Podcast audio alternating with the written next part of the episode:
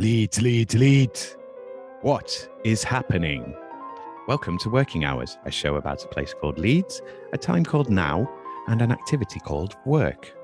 Working Hours wants to record 1,000 loiners over the course of this, the most important decade in the history of the human species, and ask them what they do all day and hear how they feel about it.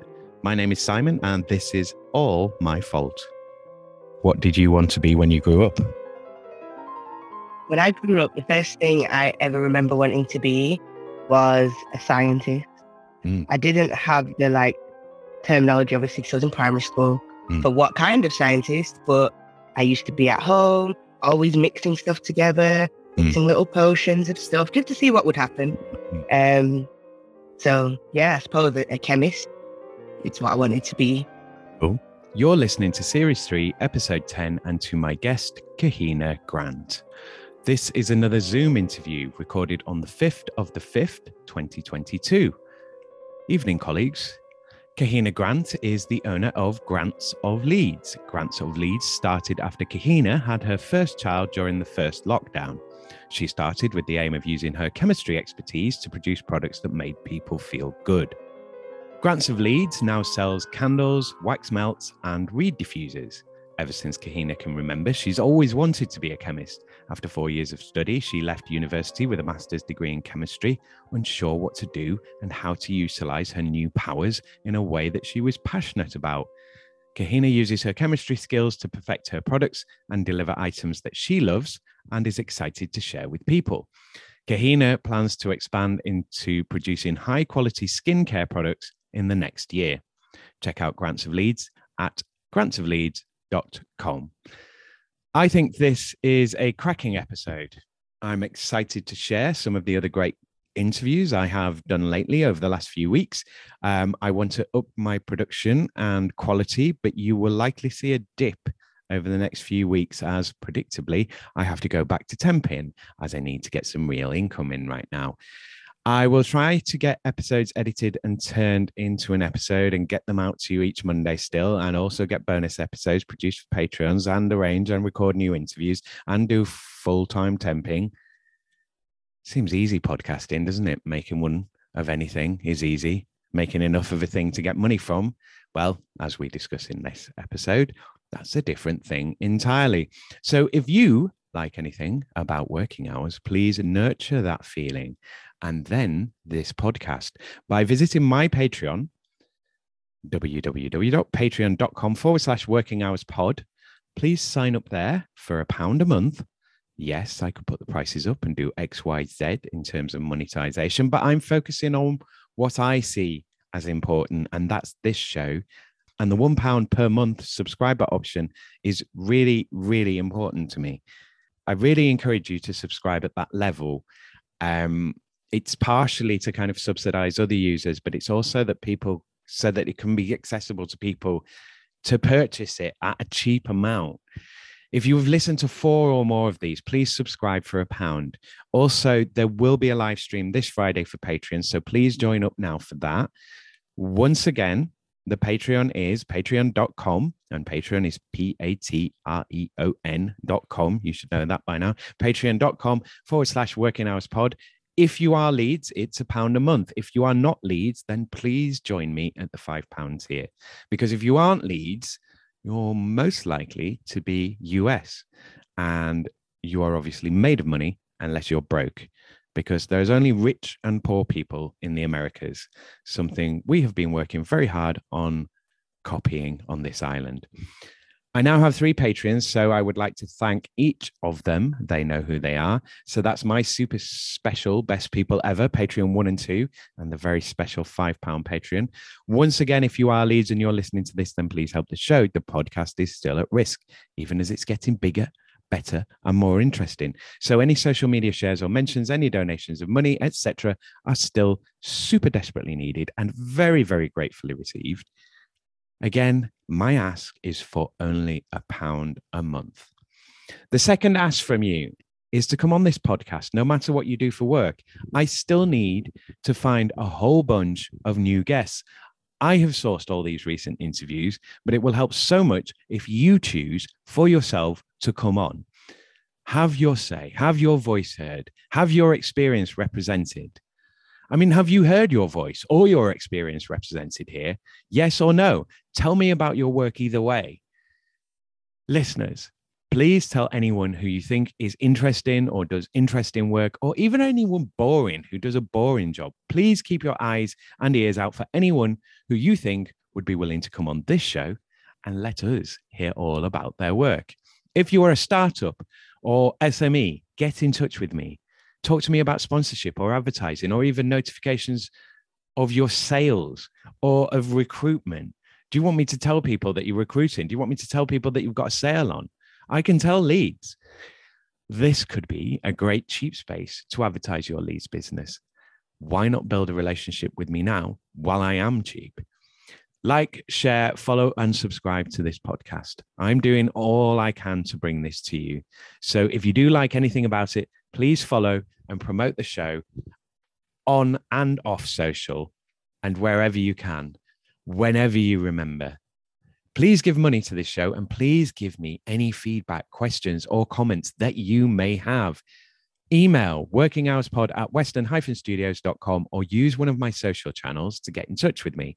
Links for all those social channels will be the, the end of the show.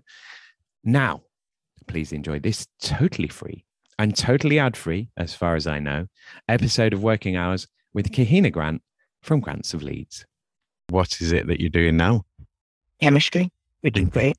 Um, so now I'm handmade soy wax candles, wax melts, reed diffusers. We have some skincare on the horizon.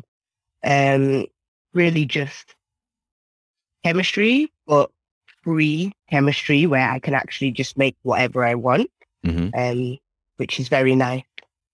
Cool. So, uh, how long have you been doing this then, and um, what kind of took you into it?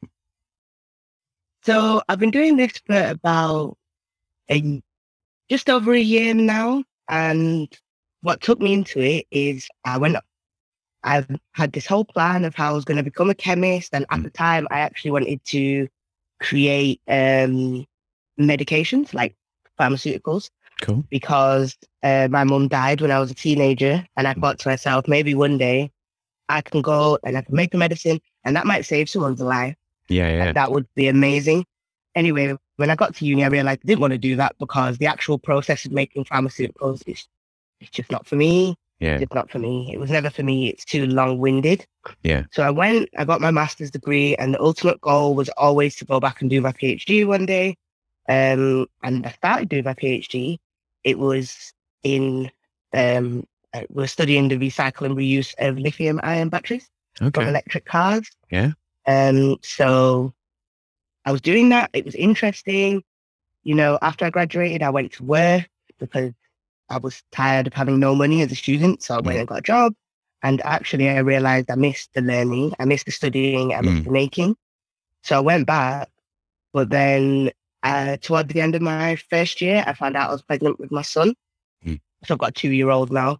Um, and that kind of really drove home for me that whilst my PhD was interesting, it was cool, there is a lot of additional stuff you have to do in academia, which almost feels like doing stuff for the sake of doing stuff sometimes. Mm. Um, the culture is very first one in, last one out. You've got to be seen to be there in the office. Um, and, you know, that's the only way you can prove, I suppose, prove that you're working. Yeah. Um, but having a child, um, and I'm a single parent, so it's just him and me. Mm.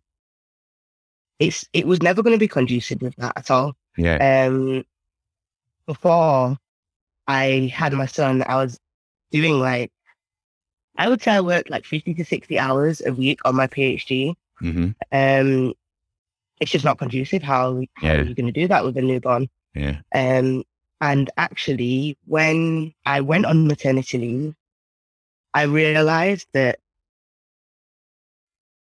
whilst the university care about you, they can replace you very easily. Yeah. Yeah. Yeah. And they are happy to do so, Yeah. literally. Um, when I was on maternity leave, they there wasn't that much communication between them and me. It kind of, I felt a little bit abandoned. You know, this was a very changing time in my life. Yeah, yeah, They kind of just went, we'll see you when you get back. yeah, Then I came back and my heart just wasn't in it anymore. Yeah. Like so much had changed. I had this child, you know, I'd moved out of Newcastle back to Leeds. Mm. Um because that's where my family are. and Yeah, yeah. I wanted him to have that. Um and it just my heart wasn't in it. And I just sat down one day, you know, I was thinking to myself, what can I do Mhm. with the skills I have Mhm. to do something that I love? Yeah. If ever there's a time to do it, it's now. So, yeah, through a lot of trial and error and buying a lot of candles and realizing I wasn't getting the scent quality that I wanted from them. Uh, Yeah. Specifically, lavender it was because, uh, you know, I'd had a baby, struggled to sleep, didn't want to be burning incense around him. Yeah. It's all a lot. So I decided to try and make one. Mhm.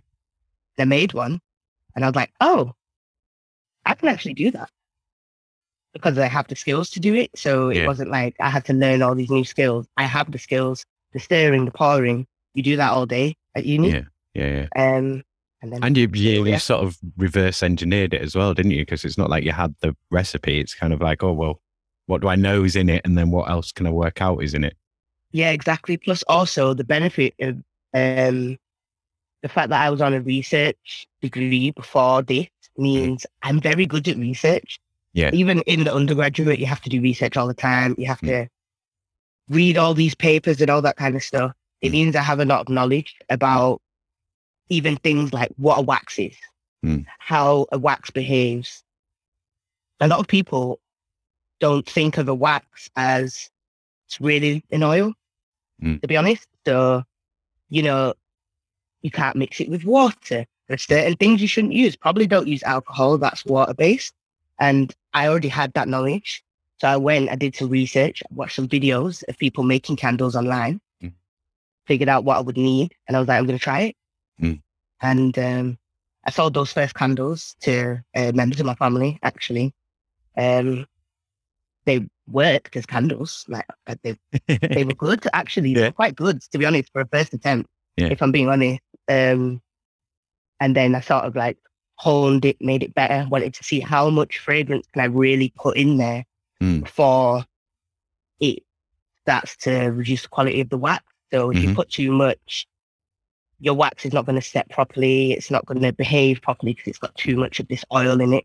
Mhm. Um, and yeah, then the candles turned out actually quite good. People liked Mm. the candles. nice. So I was like, okay, let's do that. Let's go for it. So, uh, I mean, you did you very much go from a product first approach? Then it was like, let's nail this product, and then, you know, you've you, you've got some sales to your family. You know, it can sell potentially. You know what the product's like being used.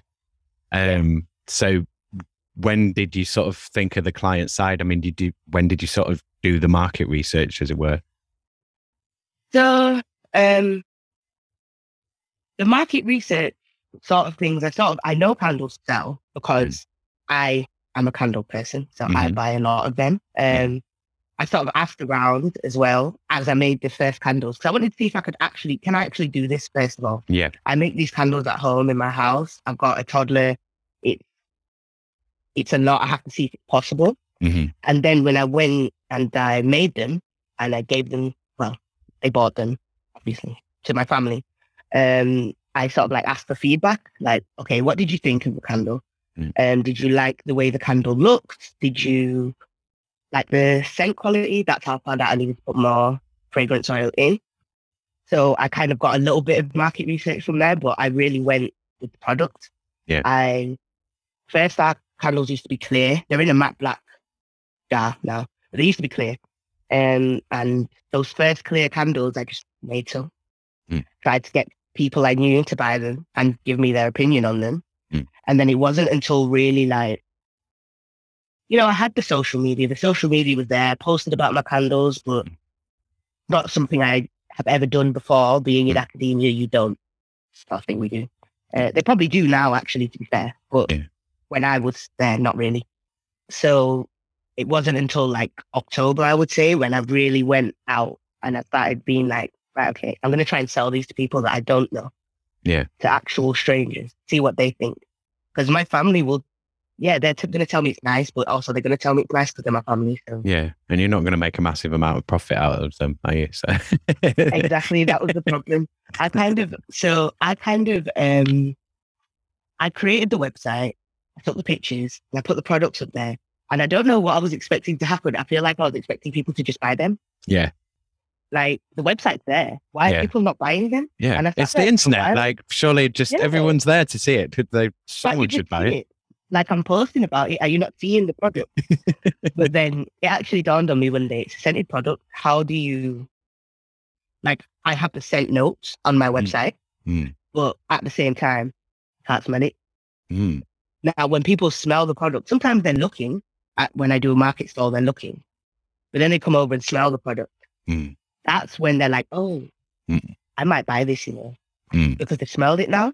Um, so that's my biggest selling point, really, the smell. That's Yeah. scent, it's scent. So I realized I had to actually go out there, but that doesn't come naturally to me. I'm not that kind of person. I'm very Mm. introverted, so I was trying to avoid doing that as much as possible. Yeah. But Yeah. Yeah. I can, I can sympathize. Uh, yeah. so uh yeah i mean you mentioned markets i was going to ask like did you like when did you think about sort of i need a distributor i need like someone to exhibit and distribute this for me uh so did you think straight away you were going to have your own market stall or was it like i need to be in someone else's shop or market or when did that come into it for you honestly, it was very slow for me to actually make that connection, to be honest. I was just sitting there, I had the candles there, I'm just Yeah. sitting there. And then I went and I actually spoke to a cousin of mine who, you know, she does, uh, she helps other businesses with marketing as well. Um, and we sat down and she was like, Have you ever thought about just, you know, taking your product to a market? I'd never thought about it. Mm. So this was in summer last year. It's still quite warm, uh, probably like August time. And then I was like, okay, well, I didn't really want to do that. Mm. But, you know, we decided to try it. I tried it. I went there in October, I think my first market was. It was in um, Gate Market. Mm. And I just set up a market stall and I realized what a difference that made. yeah yeah And that also gave me a boost of confidence, I feel like. Mm. But it took me about eight months in before I actually thought to myself, okay, go take your product outside. No one's going to see it in your house nice because no one ever comes to my house anyway. yeah exactly So, I was like, you'd just be piling them up in the corner wouldn't you it's just like i'm making them and they're not selling that's exactly what it was like. I made like all these candles. It must have been like a hundred. I even have some of them still now. To this day, I still sell some of those candles every so often, and it's just like they were just sitting there in a cupboard, and I was like, "Well, who's seeing them?" Well, I think as well because so I I know you from like the some of the adventure things online, Yeah, and um like so I'm assuming you started in lockdown as as well. yeah, Yeah. So, but is that's a really weird time to start a business because, especially you know, like customers are not there, businesses are not there unless you are online. So uh, yeah, your immediate thought is going to be social media, and then I'll just keep producing them, and eventually they'll start selling, and then they'll just leave the house.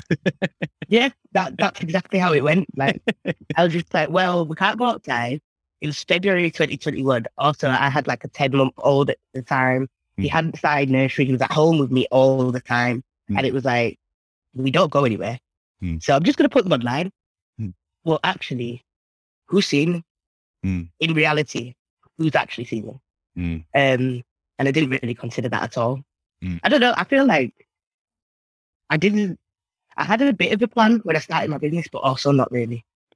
Well, you, that's the thing though. Until you start doing it, you can't.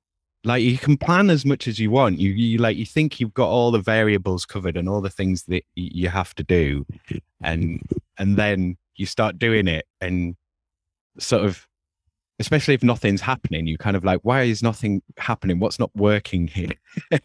like I've thought of everything. Surely there's what am I missing? And then later, these things sort of occur to you of like, why haven't I been doing this? Why haven't I been doing that? Yeah, exactly. Even like last week, it just occurred to me. So my friend also has a business, and I follow her business and I buy stuff from her business and stuff. Mm. And when she shares the little Instagram reel she makes, Mm. She tags the product on her story, like actually puts the link. Mm. And last week, I was just like, why don't I do that? Because you know what? No one sees your website because they don't know it exists. Why Yeah. do you not tell people that we Yeah. have, that you have a website? I don't. And since I've done that, I've already made more sales just from doing that. Yeah. But you never think of that because why? Why would I think of that? I, don't, Yeah. Yeah. I Well, I have no mean, you- idea. You kind of do eventually, I think, when when you start when you start doing those little bits on social media, because like you say, you notice what other people are doing because you're looking Yeah. more for but it's like, why is theirs working? What's working about that that's not working Exactly. for me? And being on the adventure program, I went to. I used to go to all the webinars. I go to a lot less now because you know outside is open and things Yeah. are in person. Yeah. And um, I'm introverted, so I'm, I'm I don't want to go outside. Preferably, if I could not go outside, that would be great. Um, the I the ideal for me would be that people just order stuff on my website and I don't have to go outside at all. Mm. But obviously, that's not practical. Mm. So I do It's a lot not good less, for you I- either. yeah, exactly. That's what I realized during lockdown. I, during lockdown, I was so happy. Well, obviously not happy when we first went into lockdown. I was like 30 weeks pregnant. It was really scary. Oh, But like, actually, I enjoyed being in my house. I mm, was like, this is nice. Mm. I don't have to go places. This is great. And then after about six months, I was like, wait, actually, maybe you're not as introverted as you thought because this is pretty horrible. I'm going crazy. yeah, yeah, just four walls every day and a newborn that's crying. Yeah. Um, And it's filling up with candles. honestly, space is completely mad. Like, uh, but yeah, like I went to all these workshops on social media, and you know, I, I went to all the webinars, literally every single thing. Well, that's it. It's, it's yeah. It's like nothing else is at home. happening. What can I do? What can I do? Yeah. I'm at home. I can go there with my son there as well because Yeah. you know, like I'm just watching it Mm. and listening. Um, And it feels like work because it's work related. It's training. It's education. It's it's work. yeah, exactly. working. this is the thing. It's I went to all these things and then actually, even little things like adding text to my Instagram reels. Hmm. Do you know how much that's improved my engagement? Just adding text to my Instagram reels. Hmm. And it's only because I saw someone do that and I was like, why don't I do that? Hmm. The reason is because Instagram is very glitchy Hmm. and it does not like when you add text. It doesn't like when you do anything on reels and it just closes down your whole reel. But persevering through that, Yeah. it's improved my engagement. Just, but I'm sure they said that in the webinar. I'm Yeah, yeah. sure they would have said that. I, Yeah. I don't know where I was. Um, But well, you also had until you do it. well, you also had a ten month baby, you know, ten month old running around. So Yeah. you know, it's quite hard to take all of that information in. Yeah, I feel time. like whilst it was a great time to start my business, like that was the time because obviously I'm a, I'm already knowing I'm gonna I'm not gonna be able to continue with my PhD, so I've got nothing on. Mm. That was the best time, but because I had a really small child, I didn't really factor that in, Mm. um, because I'd never had a really small child before. So when he was really young, it was actually very easy for me to do other. St- well, no, actually, I won't say that. My son was very, very um, what's the word? He just wanted to be around me all the time, Mm, even to this day. Mm. All the time, everywhere I go, he's there. It's like having a shadow. um, but as he got older, it became more difficult for me to do other things because yeah, he's a year old now. He's then suddenly he's walking. yeah, and then they can- start talking. Yeah, as soon as he learned to crawl, any doing any work with him in the house was just Yeah. it's not happening because he would pull himself up on the sofa and just get in the laptop and you know like little things like that. I didn't consider how much time I would actually have to spend on my laptop, yeah, and actually doing social media did not consider how much time that takes up at all. yeah, That's like probably like two days out of my week is Yeah. just doing that.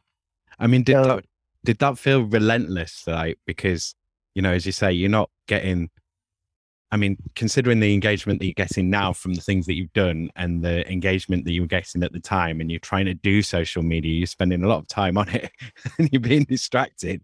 Like, did you feel you were getting any benefit out of social media at all at that point? Or was it just like, I'm just doing this and it's not doing anything for me? Yeah, not really. I feel like I definitely have given up on social media a few times. Yeah. Like, you'll see, you know, I tend to try and follow the post every day but then sometimes there'll be weeks when I haven't posted, like especially after Christmas. After Christmas, I don't think I posted anything for the whole of January because I was just like, I'm posting and making all these videos and no one's interacting with them. Yeah, yeah. It's actually taking up so much of my time. And your brain. yeah. At 1 a.m., why am I editing videos and having to wake up out of my sleep and write down ideas? Yeah. For social media, like, what is that? Yeah. and no one's seeing it. Obviously, I'm glad I stuck with it, but social media is a very hard beast because in this age, I feel like you've you want those likes, you want the likes, you want the engagement. Yeah. It's like, God, you, come on. You want people to enjoy it. Also, you're so used to everything being perfect. Hmm. So on social media, everything, everyone's lives, every product, video looks perfect. Hmm. And I make candles for a living. It's not a very clean job mm. very messy. Um, also, I don't have a lot of space, so it's very hard for me to just set up a nice. So, like my brother's a videographer, he's always telling me how to make my videos better, and I'm just mm. like, but in the practical term, when I've got wax in my hand mm. and there's not a lot of space, it's very hard for me to create that picture perfect social media. Mm. And I feel like that was definitely a barrier for me. Mm. I felt like it wasn't good enough to post. So I would just not post anything. When in reality, when I started just posting stuff, anyway, little videos of me making candles, those are the ones that get the most traffic on my page. Mm. Just behind the scenes of me making a candle. Mm. Um, and you know, it doesn't have to be perfect. Actually, what I found is if it's perfect or the lighting's good and all that, it might get better mm. engagement, but people enjoy it either way. Yeah. So it's better for me to put it out. Yeah. It took a long time for me to get there though. Yeah. It's because... like the content of the content is what yeah. and, yeah. Um, but also it, it is sort of quantity, not quality as well. It's just like just throw stuff at it. And then the more that you can get out there, hopefully the more engagement you'll eventually get. This is it. I feel like social media can be very overwhelming because it really is. Like quality is obviously important, but sometimes I can just throw together a reel five minutes, mm. throw it out there with a trending sound. Mm. 500 people have liked that. Yeah. But then when I sit there and design a reel, and so like I have one in mind that I'm going to film later on today, yeah. to take me probably like an hour yeah. to film it, I reckon. Well, all the different shots I'm going to have to get. And I bet you no one will interact with it at all and it just feels very never ending yeah. because they just want content, content, content all the time, and it's just like. But when I make the content, where where are the people? How come Instagram is not showing the people my, my content? You know. But but the thing is, as well, though, you know, like they say, reach and engagement, but we we don't know what that means, really, do we? I mean, mm. and and also it's like you, I, talking to other people about this, they've sort of said, you know, people that you meet in real life will say, "Oh yeah, you know," they'll talk about your posts and stuff or something that you posted, and it's like, "You saw that? Well, yes. Why haven't you liked it? Why why haven't you engaged? Why didn't you like it? why aren't you on my website buying the product then? Eh, yeah, if you saw it, why didn't you share it? It's the it. And I feel like a lot of people are very sort of like selective about what they do share, and I don't personally get that. If I if I like it, I will just be sharing. I share all kinds of stuff, but yeah. a lot of people are selective with it. But you're right. I was, I went somewhere completely out of the blue, and I saw someone I used to go to church with when I was a child. Mm. So I went to um, a church, like you know, just regular community church, mm. but obviously went there for like 14 years. Know everybody, even though they're my grandparents' age. Mm. And someone my grandma's age came up to me and went, "I saw your video about your candles on Facebook," and I was like, "What?" In fact, no, she didn't say that because actually, I don't think she would quite remember where she saw it or anything yeah. like that. But like, I'm like, you saw my video. how are you seeing my video? You know what I mean? That's very mad if you think about it. Like, obviously, you want people to see it, but then I'm like, that video got zero like, Yeah. zero like Yeah. video. But you've no idea how many Oh. people have actually seen it. Exactly. And then I feel like you get a lot of, I get a lot of reach for how many followers and stuff I have. I have relatively high reach, Mm. but I feel like that does not translate into people going on my website and buying the product. I don't know how to make them do that. I, d- I don't. I don't. I just don't. I No. feel like it's almost like Russian roulette. Well, I mean, did you feel kind of similar with like, so my thing at the moment is like, I haven't been paid for like knocking on three years now. So I'm like, I need to get paid Yeah. Um, and I'm just like, so this is like the major problem for me at the moment. It's like, how do I get money off people? Like, did you have that initially of like, uh, did you make a sale quite quickly? I suppose you were selling to your family, but like when you getting that first customer was like the first random customer really important to you? Yeah, I feel like when I went, so when I went to the first market ever, I was very nervous. I don't, I don't, I'm not a salesperson. Mm. I am really, really and truly my personality. I'm a chemist. I'm a chemist for a reason Mm. because that's that's who I am as a person. I'm meticulous, and also I like to be in the lab with my headphones on, not talking to anyone because that's what brings me joy. So having to go outside, talk to a stranger, and then get them to buy something that I made, Mm. that was daunting. So my dad came with me and he helped me set up and everything. And after about an hour, he was like, You're just completely fine. Like, it's like that first sale came in, it took about half an hour, I think. Nice. Yeah. But that made me, it gave me every sale I make gives me so much more confidence to Mm. go out there and do it. But I think often people don't realize how draining it is, first of all, to Mm. do that all the time. So I tend to do markets at the weekend, which means I've got to sort out childcare, I've got to do all of this other stuff. Also, it's the weekend. Mm. So even though technically Monday is my weekend because I have my son at home, Mm. it's not a weekend because my son is at home. Mm. And he, he's got, been going through a phase of waking up at 5 a.m. Mm. It's not a weekend, really, because you make him get up at 5 a.m. Um, so going out and doing all of that is very draining. Mm. And it's very daunting. Every time I go to a market, I'm nervous every single time. Every single time I don't want to go. I'm just going to be honest. I don't want to go. But I have to really like hype myself Mm. up. I But you're doing it for yourself as well, though. That's the thing. Well, you're doing it for yourself, Yeah. for your son, and like, you know, it's your product. So it's, you know, it makes it that bit easier, doesn't it? Because it's like, this is this is mine. It's my thing. I'm doing this for me, you know, and and and I have to do this. It's part of it. Yeah, definitely. Like, so when I was doing a PhD, the thing with the PhD, the PhD is cool. You get to learn all of this stuff. You're financed by the university, or at least I was financed by the university, Mm. um, or rather a wider project. It's a whole complicated thing. I was financed either way. Um, but anything you make during your PhD is not really yours. Mm. It's not. It's not yours. Like you get the, you might write a paper, get the credits, Mm. but that work that you do does not belong to you. Mm. If you create something amazing, it belongs to the university. You have to sign a contract. It, it belongs to them. It all belongs to them. Mm. And that's a lot. It's a lot more hard. It's a lot more difficult to motivate yourself to get up and do something when you're not feeling it, when you know that anything you create is not yours.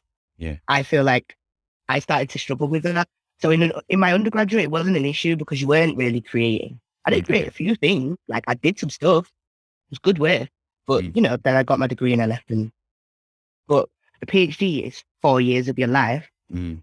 and at the end of that, it's not yours. Yeah. Whereas this is mine, and I do think it's very amazing to see that just over a year ago I made a candle. In fact, it was probably about a year ago I made the first candle, Mm. um, because I had to do my research, all the stuff, Mm. all that kind of stuff. Um, and it's amazing to see now how many people know about my product, especially in my local community. Mm. So the problem for me is getting out of my local community. Mm. My local community know my product exists. Not all of them, but actually quite a lot. Sometimes strangers come up to me and they're like, "You sell those candles, right?" And I'm Mm. like. Yes, I do. Would you like a candle? You know, I I probably got some in the car. You know, if you want. Um, and you know that's amazing because that belongs to me. No matter what happens, that's mine. Mm. You know, it belongs to me. Mm. Even, but that also means all the stress, all the finance, all of that belongs to me. But Mm. the product is mine, Mm. and that gave me motivation I never thought it could. Honestly, yeah, yeah. because it's belongs it's mine. You know what I mean? Like it's got my name on it. Yeah, Absolutely. literally. Yeah.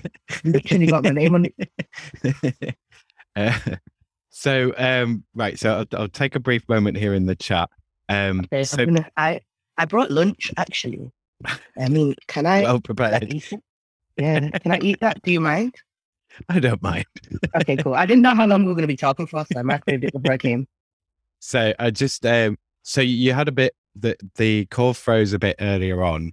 Um, so I meant to mention this in the pre-record chat.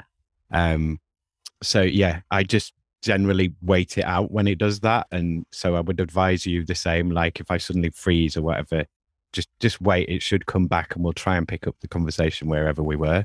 Okay. Um. So, and we've kind of gone. I mean, we've covered bits of some of my questions. So I, I think we've covered. No, but that's fine. It's like it, it sort of comes up naturally anyway. So I think we've done the social media one. I think what I'll do next is ask you the sort of change question, but I also want to get your how you found the price and whether you priced yourself too low or too high. Like, have you found the right price for your product now? Do you think, and does it give you the margin that you need in terms of the volume that you're selling? Like, have, are you Mhm. are you like how much have you kind of invested? Are you anywhere near to breaking even? Are you in profit yet? No, not near to breaking even, but that's because of the sheer amount of equipment I have to buy. Mm. Um, honestly, so I have a hot plate. I have to buy like um pans, jugs, all that kind of stuff. Also, wax comes in like twenty kilo boxes, Mm, so that's very expensive. Whenever I have to replace the wax, Mm. it costs a fortune. Mm. Also, stuff like having to actually invest in. So, like, I had the website designed, I had uh, the logo designed. I now do a lot of my own designs, but also I have to buy like cards to give away and all that kind of stuff. mm, Um, but I do feel like I get the margin I need. For a long time, I felt like I priced myself too high. mm. Um, You can always have a sale. I, I actually have sales all the time, to be fair, because sometimes I just have a lot of stuff and I'm just like, please buy it. Yeah. Because I don't have space to keep all this stuff in my house. Like, I can't, if I have too much stock, something's got to go. Hmm. Um, but I feel like now people have become more comfortable with my prices. There are still people who go look at me and they're like, "Hmm, that's very expensive. But also at the same time, we'll go to Yankee Candle and pay 30, 40 pounds for a candle Mm, yeah, yeah. that's mass produced when mine was actually hand poured. So I feel like I had to very much say to myself, a lot of times I wanted to drop my price to Mm. make people buy more, but actually I have to pay for you have to pay for my time Mm. too. And also the years of experience. I have so many years of experience of doing stuff like this Mm, that you know, it'll be probably a bit more applicable when we branch into the skincare because obviously then I've got to do all kinds of behind the scenes chemistry stuff. But even in this, I use it all the time, the experience. And the reason why you you're paying, price you're paying is for the quality. Mm. But also I literally sat down at home and made these products for you. Mm. Like so some of my products are actually made to order. So like they decide they decide on the color, on the scent, and I go Mm. home and make it to them. Cool. So I I- feel like I had to sorry, go on. decide. Oh no, I was just saying I feel like I had to believe in myself because actually, I look at so for example, there's a YouTuber I follow called Jackie Aina. She also sells candles. Her candles are so much more expensive than mine, Mm. so much more. But people would happily pay that for hers because it's hers. Mm. So one day, people will happily pay that for mine. Mm. Mine. Mm. And I just had to believe that, and it's Yeah. working. Good. Yeah. So I said I was going to do the change question next, didn't I? So uh, the question there is if you could change any three things about your work, um, like today, so you've got sort of carte blanche to do whatever with it, um, what would you change about work? If I could change, if the first thing I would change would be I would not make the product in my house anymore. Mhm. It's very chaotic doing it in my house. Um, also, I've got a toddler now. Um, he's getting into stuff. Mm. And because I sell more product, it's gradually expanding into my house. Mm, So I would have a nice space, very clean, because I am a scientist after all. Mhm. And that would make it easier for me to make my products. Um, and I think it would just make it a bit less stressful, if that makes sense. Um, my space is quite small. Like I have, I do actually have a little video about my space on social media that I Mm. posted. People were really interested actually in how I where I make them, but it's it's a cupboard. Mm. It's like an outhouse, so Mm. it's very stressful. Um, Yeah. And I feel like I would have more space to stock, stock, stock, and actually, it would make each candle cheaper because I can make more at a time, Mhm. which is better value for money. Mm. So, yeah, that would be the first thing. The second thing I would probably change, I feel like I was gonna say I would change the fact that I have to go like outside and sell my product, but I don't think I would. I think I would probably slightly change my personality mm, so that I'm more excited about that kind of stuff, like networking and all that kind of stuff, mm, because it gets me a lot of opportunities, but it doesn't come naturally to me. And if I could change anything, it'd probably be a little bit less emphasis on who you know mm, and a little bit more focus on what you know. mm, Um, mm. Spoken like a scientist. Yeah, because the thing is, I know a lot of people who make and sell candles. To be honest, a lot of people make and sell candles. Actually, the market is very saturated. Hmm. But I know a lot of stuff, and Hmm. I feel like I wish people cared about that a bit more. Mm. Um, or that you had maybe you, you had more of a way to express it. I mean, is that yeah, is that what the other products are kind of? Is that why you're thinking of other products of like I need to do more, I can do more things? yeah. This is it. With, with me, like I've made the candles, I've mastered the candles now. Okay, they, they aren't perfect, but they are as good as I can make them in the space that I have. hmm I'm constantly, I want to do more. I just Mm. want to do more.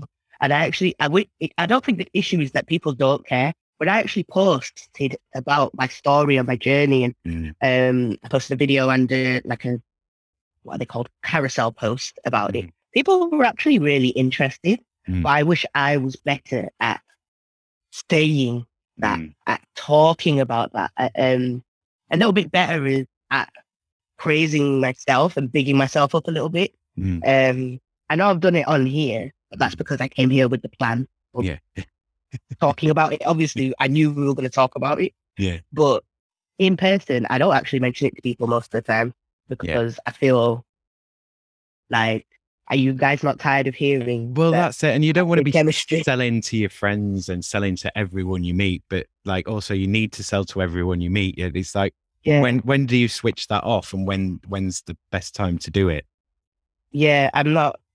It's not very in me to be talking to my friends and be like, "Yeah, do you want to buy my candles?" though?" Yeah, I like- mean, it sounds like you enjoyed the experience. That like it, it sounds like you do get some enjoyment out of the sales and out of meeting people and out getting that feedback from people of like they've you know, they buy Yeah. again, they enjoy the products, and So even though even though going to markets is a bit stressful for me and it's a little bit hectic for me, I love it when people come over, smell my product, and they go, "That's really nice." Mm. I love that. Like, I live for that, Mm. and I come up with new products all day, every day, just so that people will do that. I get new scents. I try new things just so that people will go, oh, that's nice. Mm. But I, I love it. Um, but it is very hard for me to do it. I wish it was a bit easier for me. Access that, Yeah. you know, that side of me. Do you know what I mean? Mm. Yeah. Um, and what, what, if I could, a third thing that I would change?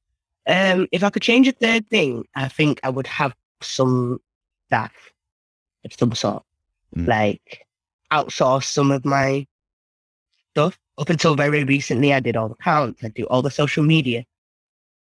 I like making stuff. Mm. I'm not gonna, I'm not gonna, I'm not gonna lie. I don't care about paying taxes at all. I don't even, I don't know how to pay taxes. I have no idea. That's why I had to get an account. Mm. that happens if I see it. Like I did a self-assessment tax and I was like, um, hmm, I don't know about that. You know, actually, I'm not confident doing this because that's, I don't, that's not in my brain capacity to care about. Mm. But I like making stuff, and I wish I had more time Mm. to experiment and try new stuff Mhm. instead of constantly being like social media, and I've got to be here, and then I've got to be posting this, and then I've got to be filming this reel, and Yeah. then people are constantly saying sh- I should put more videos of myself on my page, and it's just like the amount of time that takes. Mm. I got to get dressed nicely. I Mm. got to you know look presentable all the No, time. yeah, You know, like yeah. A bit I get, get your happy mood on, so you're in that like buoyant Yeah. sort of. Hey, social media. Hi, yeah, how are exactly. you? Hi, do you want to talk about candles? Like, God, I'm I'm always making in that kind Eddie video. like, yeah, I'm not, I'm not always in the mood for any of that, and it's like I wish I had someone, even if I just had an assistant Yeah, yeah, yeah. who literally just did that kind of stuff for me, like replied to comments, you know, wrote social media captions. Writing social media captions Mm. takes me way too long Mm. because I've said everything. Mm. I've got like 250 posts on my page. I've said That's it. You just have to keep saying the same thing over and over again, don't I you? know. Yeah. Like, are you not? Are you guys not tired of seeing this same picture of these same candles that I took last week? That I, But that's the thing. Not Like- everyone's seeing it, so it does go. It does go around. It is worth doing it. I know, I know it's good for the business. I, I've even like resharing my Instagram reels. Yeah. I make an Instagram reel, and up until recently, I used to make that reel, post that reel, never look at that reel again. Mm. But I've put all that work into it. Why don't I just actually share it? Because actually, Mm. I get new followers all the time Yeah, who yeah, haven't seen that reel. Yeah. And they're interested in that reel. Yeah. But for me, it all just seems very just not passionate about doing that. I just because like yeah. You're not. You, you don't get the, the the. It's not like making a direct Yeah. sale. It's not like you know doing the actual production work. It's not. It's, it's like Yeah. where's where's the joy in this? yeah, this just feels like this this this feels like work. Yeah. And obviously sometimes making candles does feel like work. Sometimes I don't really feel like doing that.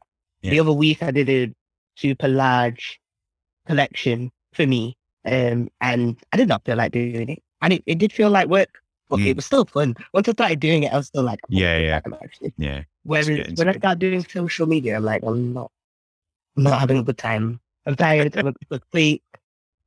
Like, I just wish I had. To, I wish I had someone to just help me. Even with like when I go to a market, I have to manually can can all of these candles. The candles are so heavy. I don't think I can overstate how heavy the boxes of candles are. And like, just someone. I just wish I had someone, maybe like a like an assistant. It, it's it's someone to share it Mm. with. It's it's someone of like and and just the sort of like even just someone of like oh god you know this thing or this account or this thing that we're working on just someone that's there and Yeah. so i'll give you an example with this like so doing the podcast like generally i'll get everything together for a monday so i'll do I, I might do some editing before but generally it's like because i'm putting it out monday i'll go through the interview put on the intros and outros possibly write the script for the intros and outros on the day and i'm like barreling towards this kind of arbitrary 6 p.m. deadline that I've given myself that nobody cares about other than me. So hmm. it's only because I've made it up and I'm like, I need to be hmm, there Yeah. consistently, which I rebel against occasionally as well. And then so you do all this and it's like my busiest day because, you know, that I'm actually doing something that's producing something. And then you get to putting the podcast out and then you sort of do your social media posts and stuff. And then it's like you've done and there's and and there's nothing you know like there's a, there's nothing to show at the end of all that it's like yeah, the, Yeah. the hardest i work the whole time and then no reward no comment just you know like tumbleweeds blowing around it's like oh it'd be great if there was just someone there who was like yeah we did it you know it was on time and just someone Yeah, then like we did it. Someone to just tell you you did a good job. Like, yeah. wow, that's amazing. Or even like, so or even I'd a shit job of like oh you fucked that right up you know like yeah, exactly. sometimes you sometimes you actually need someone to tell you that's a terrible idea. Don't do that. Yeah. Sometimes you actually just need that. But like, I feel like the fact that I make all the decisions is very scary. Mm. Like, nobody to discuss it with. I mean, yeah, discuss it with my family all the time. Mm, Really, I still have to make that ultimate decision. mm, What if it's the wrong one? mm, and stuff like so I had liked chemistry obviously for a really long time. I have no one in my life to talk to about chemistry at all. mm, Not one singular person. Um because actually no nobody cares. Nobody cares. And it's like if I had someone there who I could talk to about candles all day, mm, because they actually care. Mm, Whereas I tell my family about oh what I'm doing and you know I'll be like, Oh, I made this today. mm, I get super excited whenever I make something new. Mm. And they they just be like, hey, What? mm, what now? Um, I remember when I finished my master's dissertation. Today, it's still one of the proudest days of my life. Like Mm. that dissertation was excellent, excellent. Um, like the work was good. The work was fun. Also, Mm. I had a great time. Um, and I remember like calling up my dad and being like, "You'll never guess what I did today." Mm. And he was like, "What did you do today?" And I went, "I confirmed using," and then I started reading up all this chemistry stuff. So I confirmed using an AFM that I made silver nanoparticles. And you know, you could hear someone's eyes glazing over because he's just like, "What are you talking about? What? What? You ta- what are you talking about? I don't know what you're talking about." Like, and I, wish I understood to- today and then I lost you. Yeah, I understood today. I understood silver. I've got a good idea what nanoparticles are. But like, you know, most people don't know. They don't know what I'm talking about when I'm saying that. And I wish I had some someone there to just let's talk. Let's talk shop. Hmm. I love talking shop. I love love talking shop. I love talking about chemistry. I really do. I just do. Do you throw it into the social media at all? Do you ever like just geek out on the social media of like, oh, here, chemistry. ooh." You know what? I'm working on doing that a bit more. I feel like I'm You have to build your confidence up for it. Yeah, I'm very Yeah. aware of the fact that most of the time when I talk about chemistry, nobody knows what I'm talking about. So Mhm. I'm like, do I want to talk about the chemistry of wax? Mm, that's very interesting to me. If I saw that on a candle maker's Instagram, I'd be like, I'd stop and then read that, you know, like I actually would. Um, but then I also don't want to spend all this time making it and like the only person who reads it is me yeah, yeah. that will that'll make me quite sad. So I've got to I feel like I've got to be a little bit more confident in talking about chemistry, really. Like the chemistry is why the candle does what it does. It's Mm. why it works. It's why when you don't burn your candle correctly, it does all this weird stuff and it looks weird.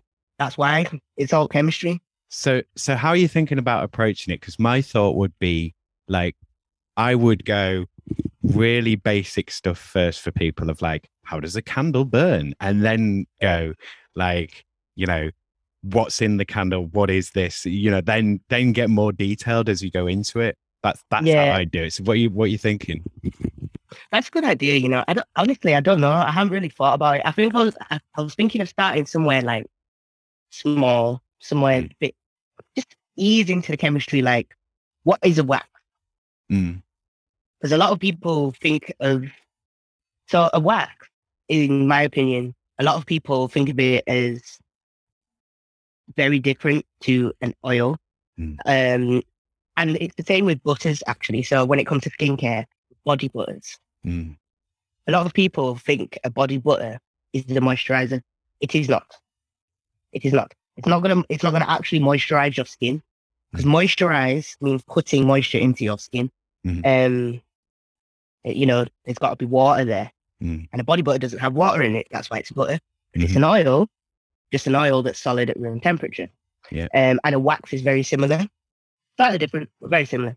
Um, so I was thinking of starting there, maybe talking about like the differences between waxes and oils. I Mm. think it will be a lot easier for me to talk about the chemistry once I have skincare because there's a lot more to say about the chemistry. Mm. So like I could do a whole post about like what's a moisturizer This is a body butter. Mm. If you have dry skin and you're thinking to yourself, I'm, I'm putting oil on my skin like other girls on my skin's still dry. Why is that? Because that, Mm. that happened to me. That exact thing has happened to me. Why is that? Um, it's because I didn't know before that an oil is not a moisturizer.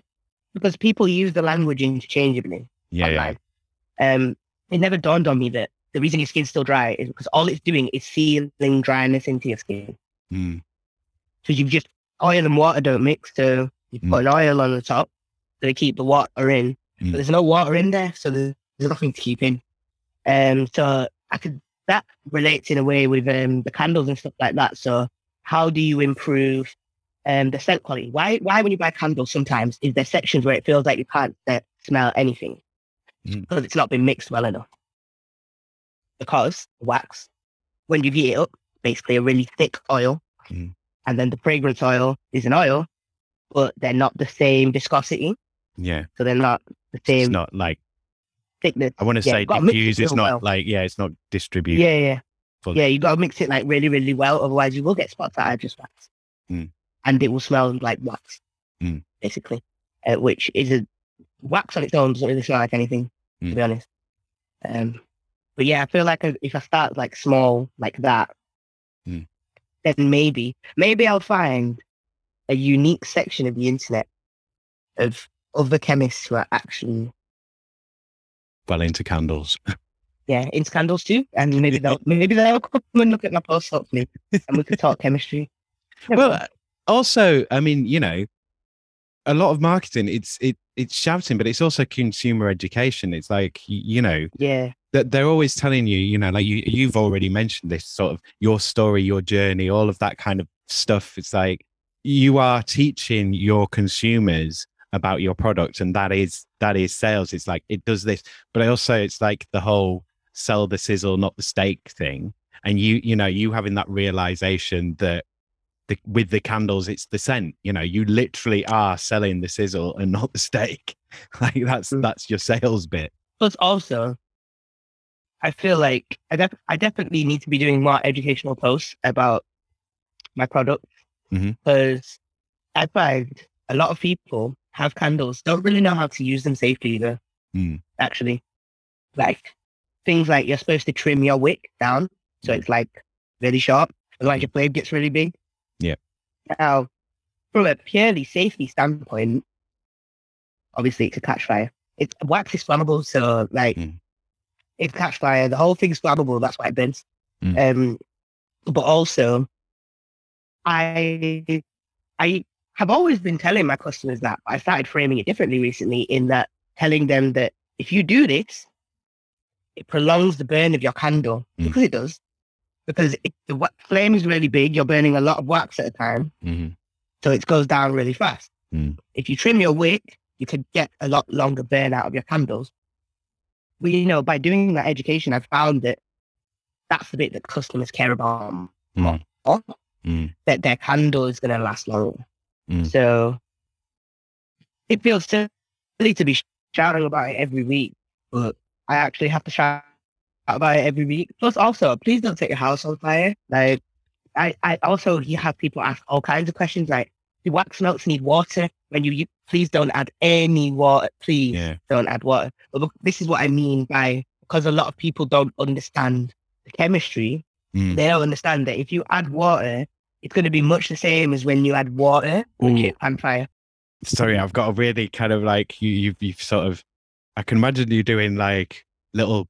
You could do little science experiments ones of like, here are the dangers. Here's what could go wrong, and so kind of show it going like this. I Is, would this is love the to do that.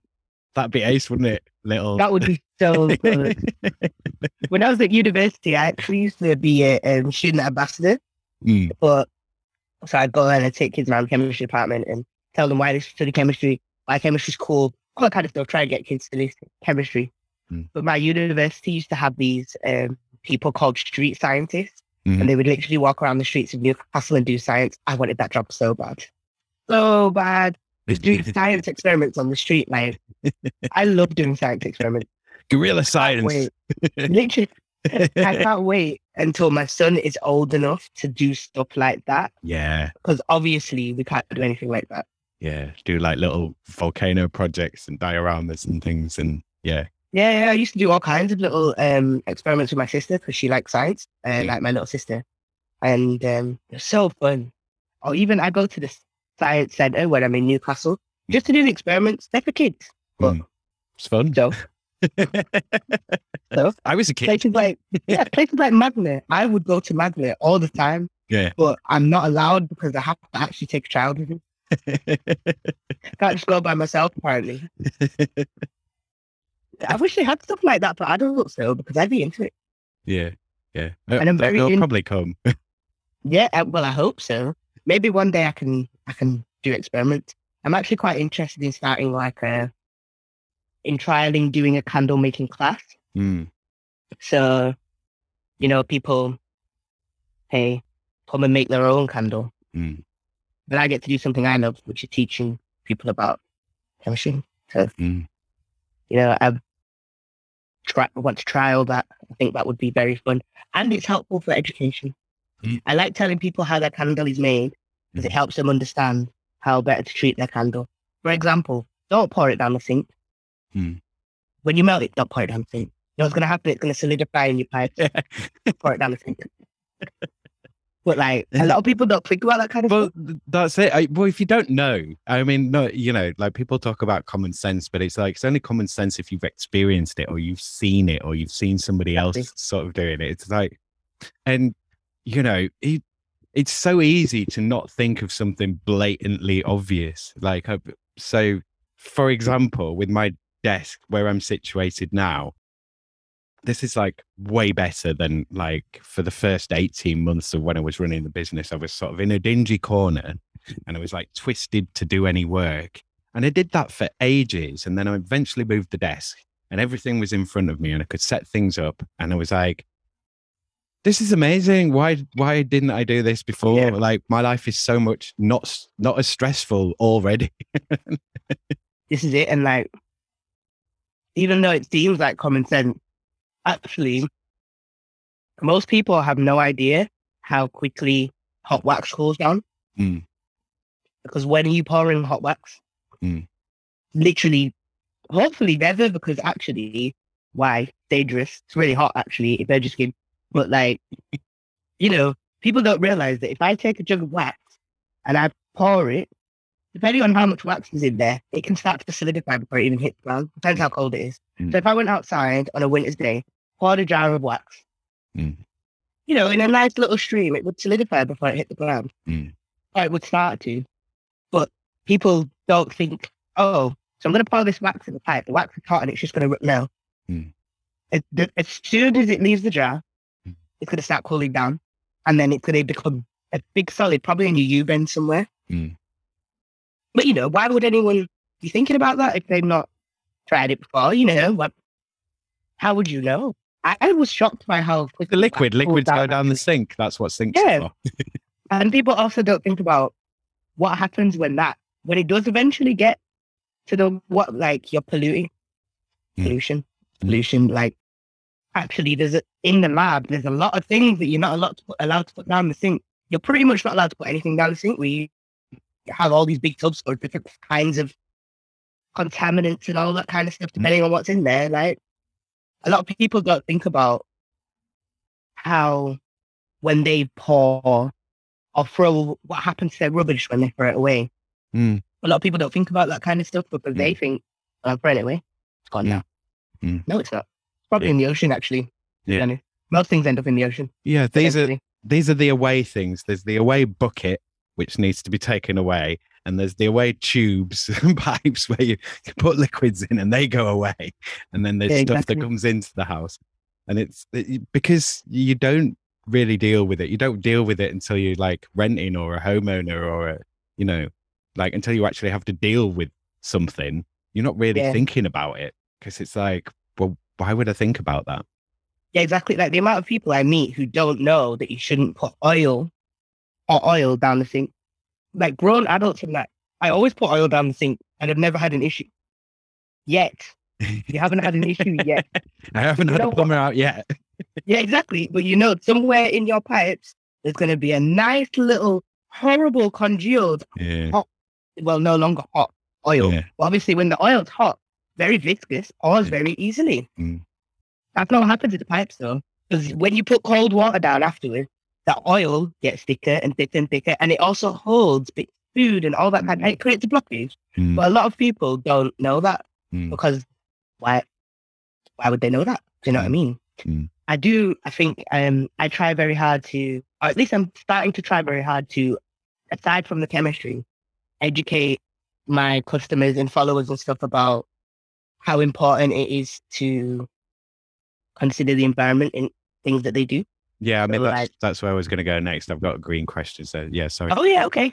Should we? Should we? Could. do- We, But, uh, I mean, it was wanna ask a just-. So if I if so, my framing is basically uh, so I use climate change to kind of cover the whole kind of environmental sort of agenda, for want of a better term. Um, and it's basically like how what can you do to address climate change in your work? Like, is it something that you can address or do address, or like, I mean, as a, as a business owner and a startup as well, like. I mean, is that something that you thought about initially starting up, or was it just like I can, I'll have to worry about that when, can, when I'm actually making money? So I thought about it from the start, but um, it is quite hard as a small business owner to Mm. be environmentally friendly because Mm. even things like having someone come and collect my waste wax. Mm, mm, I have a big tub filled with wax, waste wax. So when it comes time to remove that 10 kilo slab of wax that's in there, Mm. it's going to cost me a fortune. I don't know to get someone to come and take it. Or I can probably take it to them because it's not that heavy. But Mhm. to actually get it disposed of. Mm. So it is quite hard to consider stuff like that. But I thought about it from the start in first my choice of wax. So I chose soy wax. Um, although there are issues around the production of soy, but mostly based on how much soy we use now. Um, and obviously there are also people who are allergic to soy, Mm. which I have a friend who's allergic to soy, and whenever she comes to my house, I blow out all the candles Mm. just in case, just in case. Um, but paraffin wax, for example, paraffin wax is a lot more stable than soy wax, Mm. but it's worse for the environment. Mm. So paraffin wax is extracted from crude oil, Mm. much like petrol, and obviously that's not good for the environment. Also, it's a finite source mm, of wax. So I was very thoughtful in choosing my wax. I also would love to one day expand to like beeswax, which mm, is another renewable alternative, but a different option to soy. Mhm. But I don't have the facilities to use two kinds of wax at the moment. So mm, um, we've chosen the one and stuck with it. Mm. I also think about the environment in my packaging. I feel like my packaging is the main place where I think about it. So everything is packaged in paper Mhm. or cardboard. I don't have any plastic. However, in the beginning, I did have plastic. Mm. It's the cheapest way to store your products. Yeah. It's the cheapest way to keep them separated and stop them from all mushing, mushing together. Yeah. Um, over time, I moved the wax melt out of the plastic packaging Mhm. to the paper packaging. I just had to find the right type of packaging. Mhm. Um, but I did think about it from the start. Um, especially in the candles have always comes boxed in cardboard Mhm. because there's actually no reason for it to be in plastic. None. And plastic, even if my consumer does not recycle Mm. that cardboard, Mm. even if that cardboard cannot be recycled because of the shiny varnish that's on the outside, which I don't, I feel like it can, but they might decide they don't. yeah, you're not recycle 100. percent Yeah, yeah, Yeah, how, how, how could I know it? yeah, yeah. You don't know where it goes when it's area. yeah, exactly. um, but even still, that is better for the environment Mm. than something I know is not going to biodegrade for millions of years. Mm. Um, so I think about that. I also think about uh, um, it in stuff like how I post my products Um, so the they are when I actually do get online orders and I have to post it, um, they're packaged with packing peanuts. But if I tell you how many packing peanuts I have in my house, Hmm. you would think I'm joking. But I collected all the packing peanuts from the initial um, massive delivery I got Hmm. to make my first set of products. Even now to this day, I'm still using those packing peanuts. Mm. And I thought about actually getting ordering recyclable packing peanuts. Mhm. So am I? But then am I going to just throw these packing peanuts away? That's worse for the environment. Actually, I'm getting new packing peanuts when I have packing peanuts at home. Mm. Um. So you know, I encourage my customers to reuse their products. I add a seed pack in the medium and large candles, so that when you finish your candle, you can actually plant some seed and get a plant to help reduce our carbon footprint. Um, but it's a lot more difficult to do that. And that's part of the reason why my price might be higher than Mm. some other small businesses. But it's all these environmental policies I put in place Mm. cost money. Yeah, yeah. Cost money. So, Yeah. yeah. But to me, it's more important to do what I can as a business owner. Mm. Because I will be the first to tell you that the average person not using a plastic straw is not going to save the environment. Mm. You need big companies like, especially big fast fashion companies like Pretty Little Thing. Stop Mm. doing what you're doing. Mm. Stop, stop that. Uh, companies like Amazon. Amazon, yes, all your packaging is cardboard. That's great. Why are you sending me this ginormous box for one small thing there? Even the fact that they do the, the next day delivery, same day delivery, even now, terrible for the environment, honestly. Um, and actually, we need a big a change in what big companies do. But if I can start making those small changes now Mm. in my company, Mm. then hopefully, the bigger we get, the more I can do. Yeah. Yeah. Um, plus, also, I don't want to be contributing to the eventual decline of our planet. Yeah. very big on working towards resolving climate change. Yeah. Always have been. Yeah. So I do what I can. you know that's one of your key selling points isn't it it's that you can be you can work towards being as sustainable as possible and put that into the price but that can be more trustworthy because you're you know you're a person genuinely trying to do it rather than a big company saying we do this Yeah, I, I agree. I actually sit there and talk to people about ways to be environment. Oh, I made a cup of tea, you know, right before this started, and it, it's cold now. I, I do that a lot i'll make a coffee I've just realized.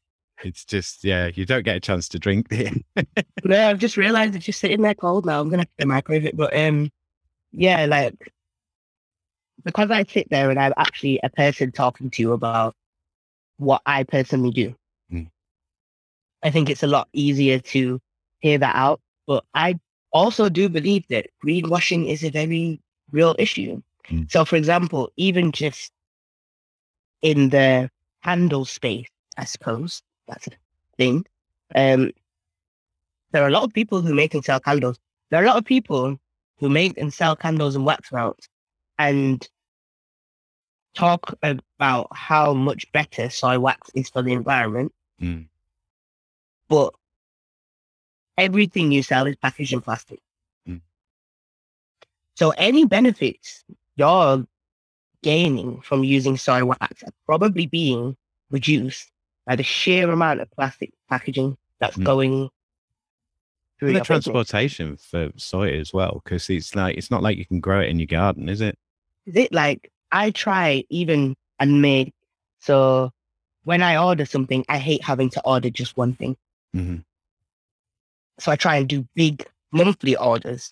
Mm. Um, where possible, obviously that's not completely possible as a small business because I can't have every single thing on in hand and on in stock. yeah yeah And then sometimes someone will order something that I just don't have, and I'm like, well, go order the supplies now. Mm. But you know, where possible, I try and make a bigger order if I can. Mm. So it'll all come in one big box. So the DPD guy does not have to come to my house four times Mhm. this week because that's bad for the environment. You know, he, I forgot what I was going to say. It's all right. I was, I was going to ask you, how do you get your stock to market? Are you, have you got a van, a car? Are you on foot? Are you, have you got a cargo bike?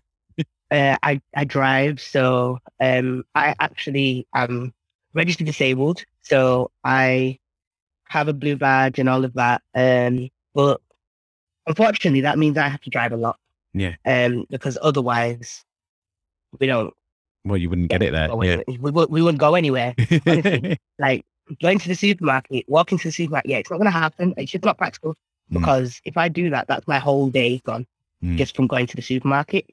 But where possible, I will try and avoid making multiple trips. Mhm. So between me and my son in the car, I will pack everything into the Mm. car Mm. so that I minimize how much driving around I have to do, even when I, even though it seems practical, sensible, but time wise, Mm. when I make orders, I'll do them all in the same day Yeah. Yeah. to minimize the amount of petrol I'm going to have to use. I'll sit there and calculate what route I'm going to take Yeah. to pass by everyone in the minimum amount of petrol, I guess. Yeah. Right? yeah. I don't want to be like wasting petrol. I also don't tend to do a lot of markets which are very far away. Yeah. Yeah. Um, but I So you're only traveling local sort of thing. It's not like you're, you know, jetting off internationally. And yeah, yeah. I also Go don't ship internationally either as yet. was that a conscious choice? Was that sort of designed as part of Yeah. the plan? Yeah. Yeah, because um, I feel like until I am, I feel like I'm not trying to ship one candle all the way across the Atlantic. Yeah. Yeah. Yeah. When there's someone, there'll be someone near you Yeah. Yeah. who makes that. Yeah. Probably in your city, actually. Yeah. Who makes something very similar. Um, now, obviously, one day as a business grows, yes, I will probably start to ship to different countries. It's not sustainable to only ship to the UK. Well, you Um, could also, you could, you know, mm, I'm thinking, I want to use the word franchise, but you know, you could, you could give your recipe and have someone, of, you know, like set up shop somewhere Yeah. else and have them make it locally. So that's more, or I would pref- prefer if I'm going to do it to ship a lot of candles, Yeah. Yeah. a space over Yeah, there yeah. in, in the US. This is specifically to the US because I feel like shipping to Europe within Europe, that'll probably come a lot sooner. hmm Um, because actually, it doesn't necessarily have to get on a flight, although a lot of things that go to Europe do get on a flight. They have trains, they have other options, you know. Mm. I can look into which option is the best for Mm. me personally. Um, but shipping to the US just seems, even though it reduces my market, because it really does, Mm. because the American, like, my target audience in America, Mm. they spend a lot of money on this kind of stuff. Yeah. But And you'd have an English accent and they'd be like, "Whoa, you're yeah, cool." they love that. They love that. But I would rather me personally ship um, a bunch of candles to the US and then have them distributed from there, Mhm. or you know, have someone who makes them locally there, um, something like that. Because actually, the amount of shipping we do is just really a lot. Yeah. And why am I shipping this really small box all the way over Yeah. to the US. I haven't sent anything in the post out of the UK actually. Mm. Not even to my grandma in Jamaica because I looked into it and I thought about it and I'm just like, aside from the fact it would cost a fortune, Mm. why? Yeah. Like when I go there, I'll take one. Yeah. In fact, I did I did send her some, but you know, we sent her a bunch of stuff. They're called like barrels. So you fill a barrel with Yeah, stuff yeah. and then it goes on a boat and it goes to Jamaica and she gets it. So I put some in there, but to me it just that It, it's we need to be needless, shopping more locally. Yeah. and Yeah. there's there will be someone in your country doing that. Yeah. I bet you you can find a very similar product. I don't know about the quality. I can't speak to the quality. I Yeah. also haven't ordered any candles from the US because Yeah. why? Um, but you know, you could probably find someone who in your local area is doing something like that. Yeah. So obviously I ship to the whole UK, but Yeah. But you also, you know, you also have a market store. I mean, at the moment, you know, you've got a, you've got a business to run. God damn it! Yeah, got I mean, I do actually need people to buy stuff. But also, I also offer things like sort of like a click and collect system. Yeah. If you order a candle online, and um, you know, you want to collect it from me at a market, that's Mm. fine. Saves you on postage, better for the environment. Hmm. Or if you order a candle and you live within like sort of like the inner portions of Hmm. Leeds, obviously not too far from my house, but um, if you live within the inner sort of like in within the like ring road Yeah, yeah, yeah. area, Yeah. I will deliver it. Yeah. Luckily, Yeah. I will drive over to you and deliver it. Obviously, it depends on individually where you are. Um, but why am I wasting cardboard, Mm. putting it in a box, waiting Yeah, for a yeah. parcel peanut, Yeah. to package and send you a parcel Mm. when you live five streets away? Yeah, yeah.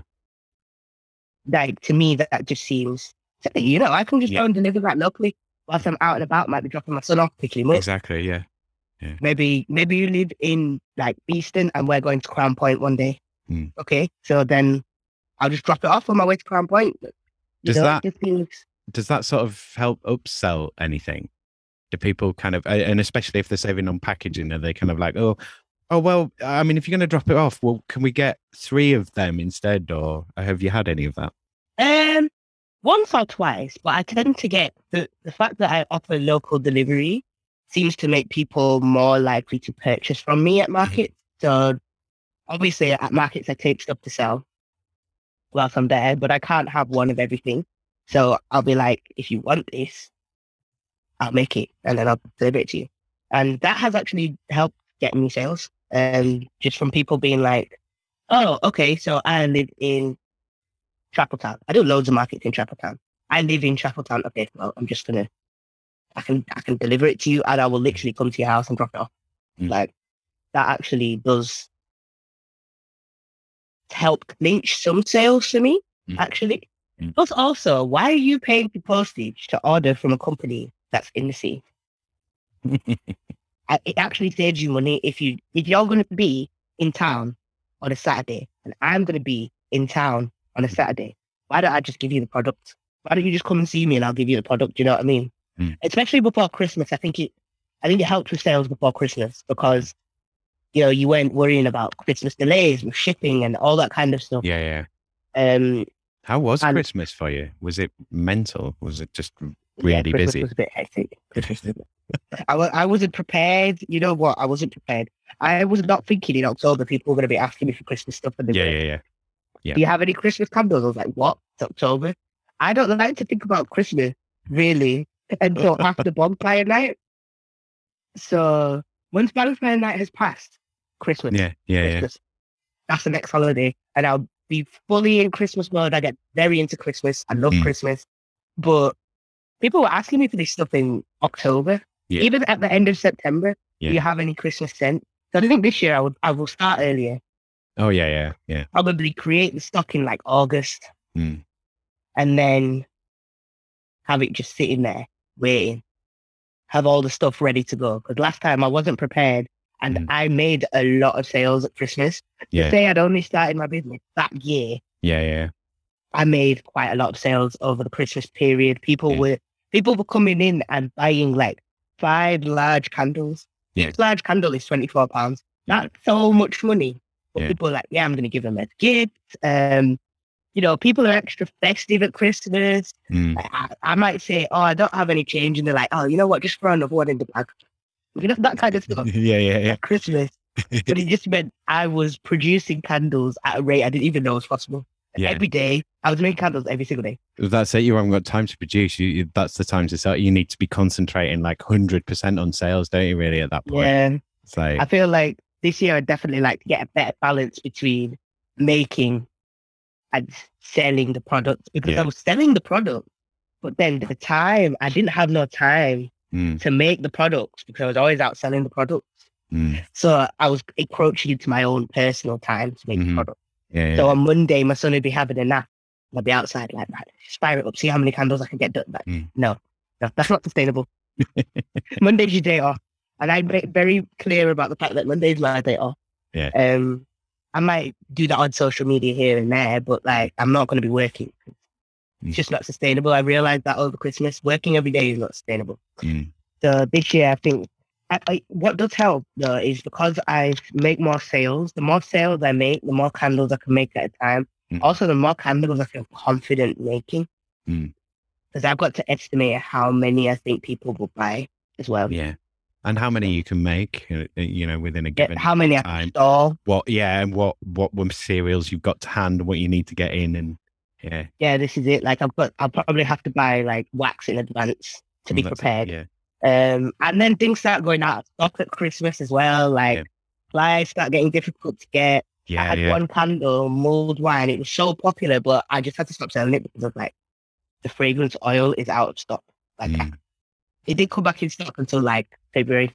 mm, Nobody's trying to make mulled wine candles in February, but you see, in September now, I'm going to be ordering my mulled wine fragrance oil, big bottle. Mm. So that way, when people come and order it, I'm ready Yeah. to make the candle, even if I don't have all of the candles made. Mm. Because it's, I'll probably underpredict. I'll probably sell more than I make because that's the idea, really. Mm. I don't want to have leftover stock, but people buy Christmas candles all year round, actually. yeah. I still sell gingerbread candles now. Yeah, But you're still one.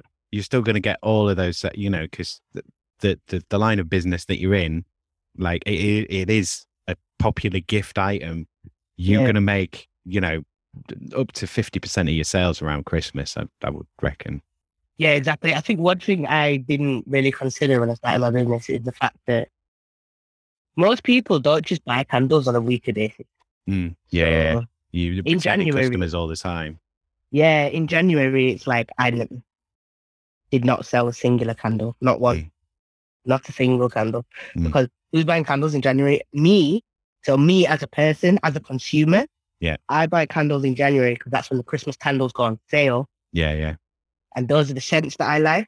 hmm So I bulk buy them in January. Obviously not anymore because I make candles for a living. There's no point. Mm. I have loads. Um, but you know, I would bulk the last in thing I need to buy is candles. Yeah, literally. I could not tell you the last time I bought a candle. I was like, why? If I want a candle in a particular scent, uh, you know what I'll do? I'll go and make it. Mm. And then I'll just be like, look, we've got a new scent. Mm. Because obviously I have to buy the materials to make it. So Mm. got a new scent. Um, but yeah, like what I didn't realize is that how people do buy candles all the time, Mm. but you actually have to be contact constantly contacting strangers. Mm. You don't have the repeat custom in the same way. Mm. Like, say you sell, I don't know, I don't know, off the top of my head. Okay, so say you sell foundation, Mhm. just because I'm in my room and that's what I can see. Mm. Say you sell foundation. When the bottle of foundation is finished, actually, that's mm, the person will come back and buy more foundation. But you know, but if if it's someone who works wears foundation Yeah. every day, Yeah, yeah. they might need to buy a bottle of foundation every month.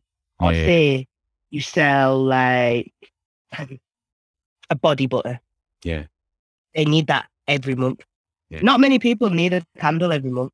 Yeah. Now there are there are some what I did find is there are a lot of candle enthusiasts. Mm. So there are people who might come and they'll buy like two, three, four candles Mm. because they're enthusiasts. But that also means that how long it's going to be before that person burns through two, three, four candles. Mm. Actually, like probably like two months. So you're constantly having to source new people to buy your product. Mm. I didn't really think about that. I just thought like people would just switch all of their candle buying to me. and that would be fine. But if you did, if you hadn't had that thought, you wouldn't have started this business. Is the thing you have to kind of delude yourself into thinking it's like that'll be easy. People will give me money for that. Why wouldn't they? Why wouldn't everyone flock to me and give me their money for this thing that I want to do? Yeah, I was just sitting there like people buy candles. So why would people not just stop buying candles from whoever they normally buy candles from, whether that be Yankee Candle or whoever, and then come and buy my candles and jobs are good. in. There's a lot of people in Leeds. They can all just buy my candles. No, Yeah. yeah, no, that's not.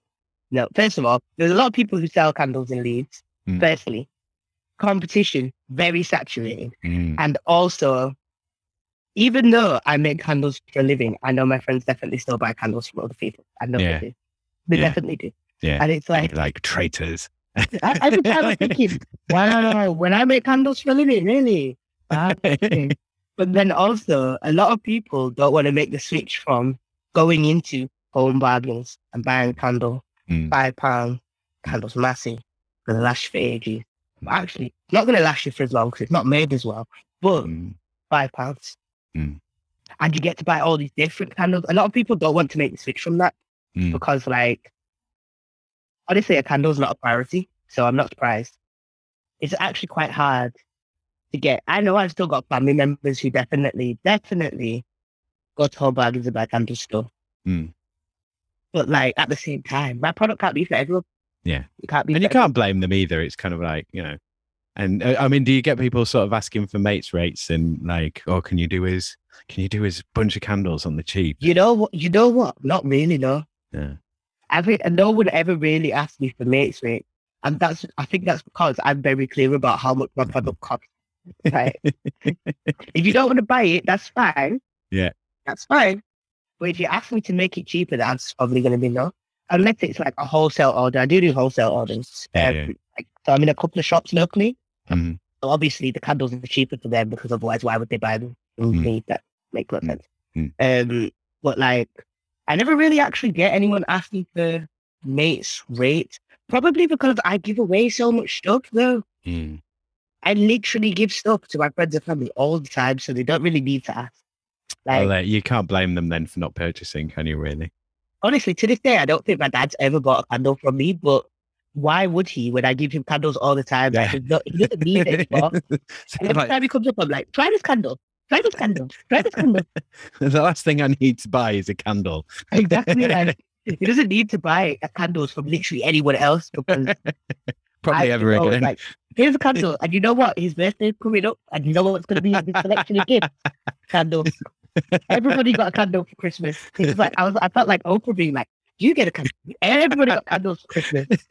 You got, they got other things, hmm. but everyone got candles. Like, yeah, So like, you know, actually, my friends and family probably do, that probably really actually do help hinder my business, but at the same time, it's nice though to be able to like, you know, you're making something that is i- is nice. I mean, it's a it's a practical, physical, real item that you can give to people, and it is, you know, it's like a nice gift item, and it's like, oh yeah, thanks. I mean, so that's quite nice to be able to do that. just free promo. Look how many houses my candles in. Yeah, all these people have my candles. And then when someone comes to your house and goes, Where did you get that candle? I know my dad would be like, My daughter made it. Very proud of that, my daughter. so, you know, promo, and then you then like three. Well, you- then you have to get him to memorize like your Instagram and your website so he can instantly reel it off. See, the, the upside is all of my social media is all exactly the same. It's all just rants of Leeds. Before I did anything to the business, Mm. I secured the social media spot on every social media platform. So Mm. we've got a TikTok. Do we on TikTok? Not really. But Mm. TikTok's right. Mm. You know, the all of that. I did that. That was one of the first things I did. Mm. Opened an Instagram page immediately. Nobody's going to take my name. and like, I didn't post on it for months. And Yeah. I, I didn't know. Yeah. Um, so that is that. I suppose that's an upside, but that's why I did it like that. Yeah. So that way I wouldn't have to. There's nothing I dislike more than when your social media is different on every different. Like, I, don't, I, don't like, Hmm. I don't like that because it just makes it harder for someone to find you, Hmm. cross find you on social media. If Mhm. it's all the same, it's very easy. And also, they remember your name.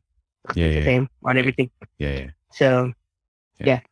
But yeah, like it, I don't know. I feel like I feel like also as a business owner, I kind of like giving away my products. To be fair, because I use my product to give back as well. So recently we did a um raffle for Leeds Baby Bank.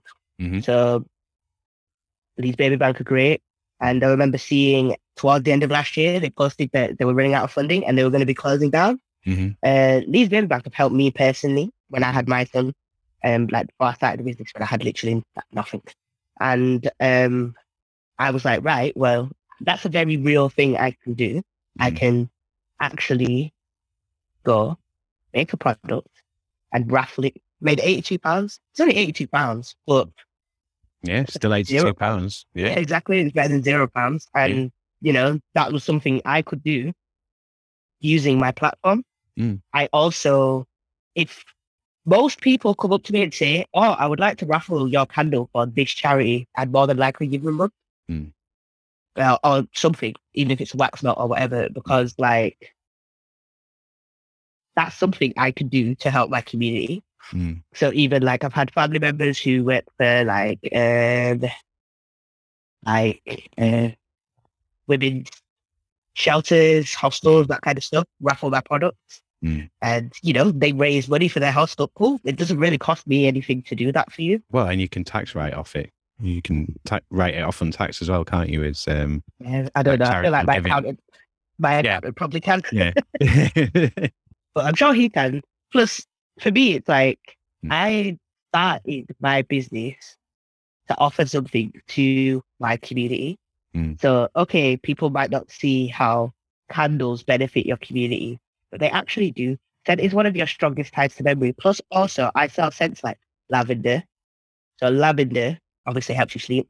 Mm. Um, that's how we started with Mm. me trying to get more sleep. obviously you don't want to be sleeping while the candle's on. Yeah, yeah, no, no, no. preferably by the wax melt and use an electric wax melt Yeah, yeah. burner. That way, if you fall asleep, it's not gonna. Then you have to. Um, but, you know, it might just make you sleepy beforehand. Or Mm. I now sell one that's like vapor rub hmm because me as a person, I very much dislike vapor rub. I don't, and I'm from a community where vapor rub is used for everything. Everything. My son got a splinter yesterday. My grandma was like, "Put some vapor rub on it." I don't. Like, Why? okay, you know what? I'm, I'm not even going to ask you why because you're just going to be like, vapor rub is good. And it. Okay, all right. Well, you know what? When he gets back, I'm going to put that vapor rub on his leg. Not what to do, funny. But I do not like touching vapor rub. Mm. I don't like putting vapor rub on my skin. I don't like. I just, I just don't like it. Mm. So like I avoid using vapor rub like the plague unless I'm really, really sick, in which case you know I'm sick if I've got vapor rub Yeah, yeah.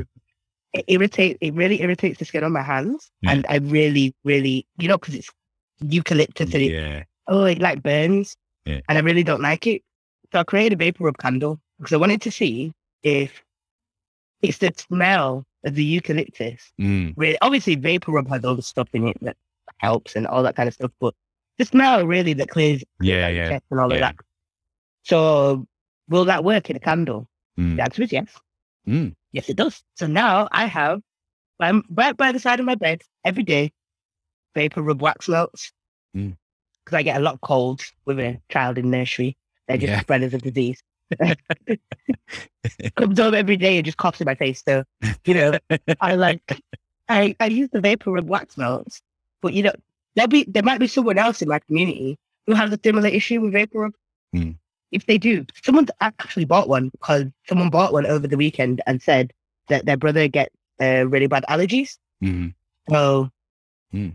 they bought this vapor rub wax melt for him, and I was like, yeah, to be fair, it's going to do exactly what you want it to do in that regard. Hmm. Like clear out your chest. Obviously, it's not quite as aggressive as vapor rub because vapor rub is on your skin, right under your face Yeah, yeah. but you can fill the whole room with it and it's Yeah. actually not so overpowering. Yeah, yeah, yeah. Yeah, you have to balance that quite right, don't you? It's, Yeah. Yeah. I thought it was going to be like really, really strong. I was like, Yeah. I started off by using like less fragrance oil than I normally would, but then actually it's, it's well made. mm. Yeah. It does exactly what it says on the tin, but I want to do, I did that because that might help someone. That might be one other person who has that issue. But if it's helped one other person, it's enough of a reason to do it for me. Mm.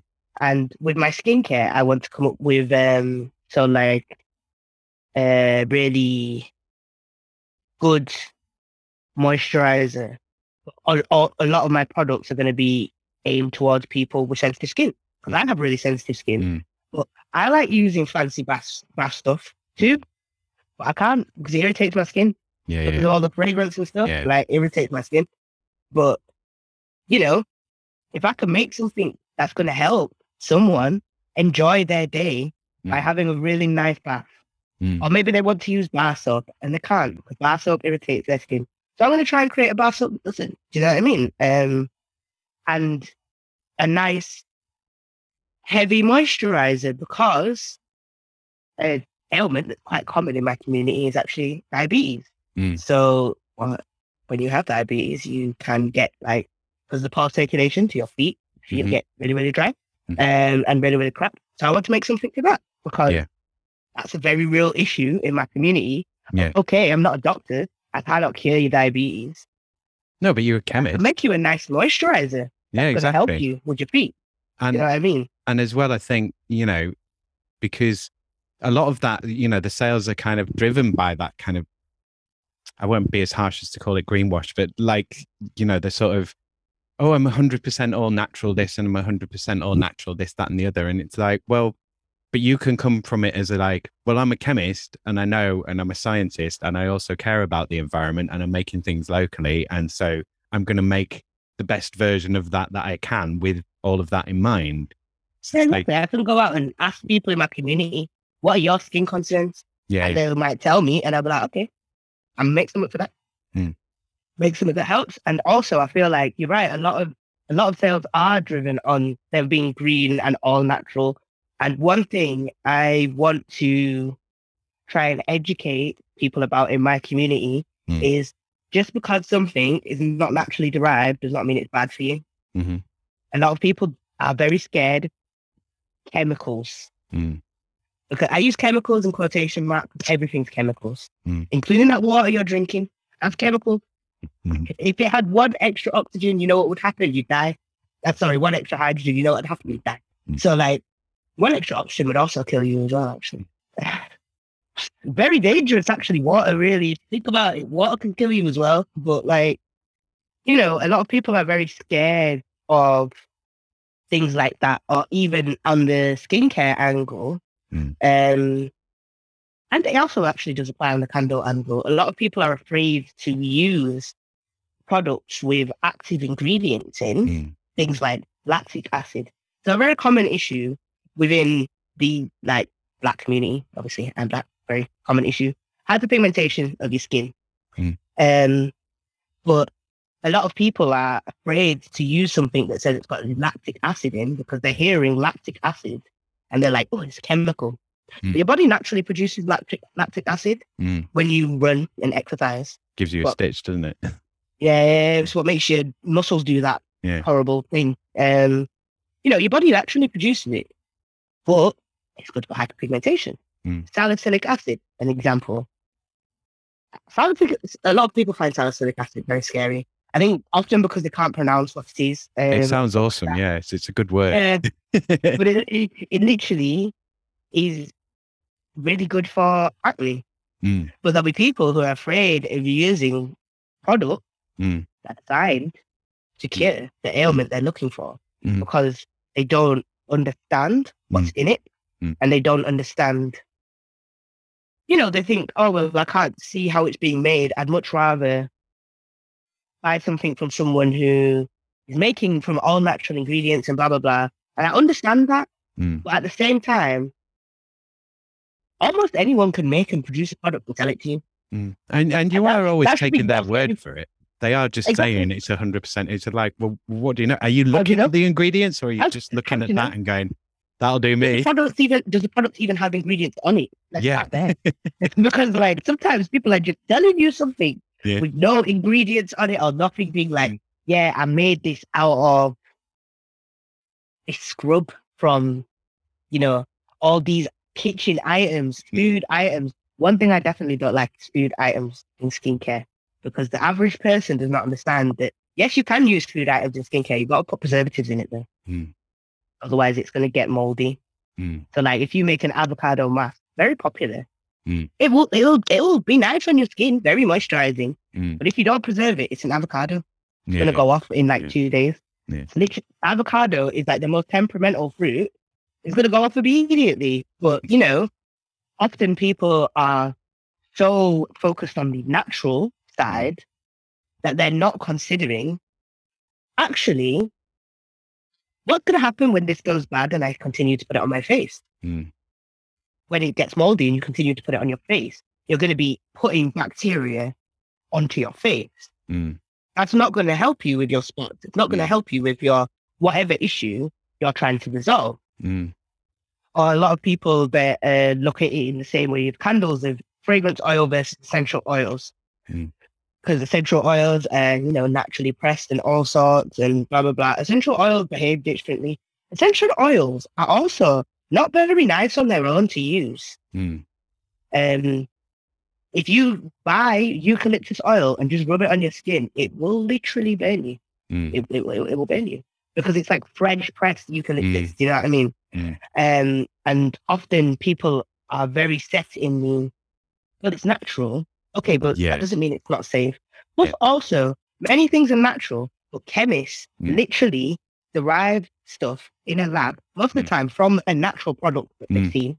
Mm. So, like willow bark versus the top of my head, I'm gonna say it was ibuprofen, but I haven't used this information for a long time. Okay. But people used to get willow bark Mhm. and sort of like make tea with it for Mhm. pain. And then John Boots, the guy who owns Boots, well, obviously he doesn't own Boots anymore. He's dead now. Um, it was a long time ago. And he saw people doing this and he was like, hmm, interesting. Mm. I'm going to try and replicate the product in that that is actually working for your pain. Mm. And now we have ibuprofen Mm. because of that. Now we have ibuprofen. Um, is it ibuprofen? I feel like I need to look it up. Damn it, I'm being recorded. I have to get it right. I know. I, now I feel like I have to look it up. Um, but it, it was it's either ibuprofen or aspirin. But you you see my point. Yeah, like, yeah, get Um, you know, but people might, will then look at ibuprofen, um, and be like, oh, Yeah, it's just made That- by a big evil chemical corporation and it's just automatically evil and polluting. Yeah, aspirin. It was aspirin. I Aspirin. looked it up. Yeah, it was aspirin. Well, I feel like aspirin's not something that's used that commonly in the UK, so I was mistaken with ibuprofen. Yeah. Um, but yeah, it was aspirin. But yeah, people look and they look at a medication that's, that's been prescribed by their doctor and say, okay, well, I'm going to use this natural alternative instead. Hmm. Okay, but nine times out of 10, the medication, well, not nine times out of 10, but a lot of the time, the ibuprofen, the, the medication, Hmm. they observe a natural phenomenon first. Yeah. Then they extracted the active ingredient. Then they made it better. Mm. They made it Yeah. cleaner. They made Yeah. it purer. They made it higher potency. Yeah. And then they put it in the tablet and give it to you. Yeah. That that's how it works. You know, But- you, that's how it works. Yeah. And most of the time, I mean, obviously within the tablet, like the actual active ingredient, the, the thing is normally a tiny amount. I mean, you're not having a pure sort of, yeah, you're not having like pure aspirin, are you, in an aspirin? I'm, I'm guessing. But I would guess as well with ibuprofen, it's but like, because you got the sugar coating and then the, the stuff. So I imagine there's like stuff with the actual ibuprofen in it. Is that right?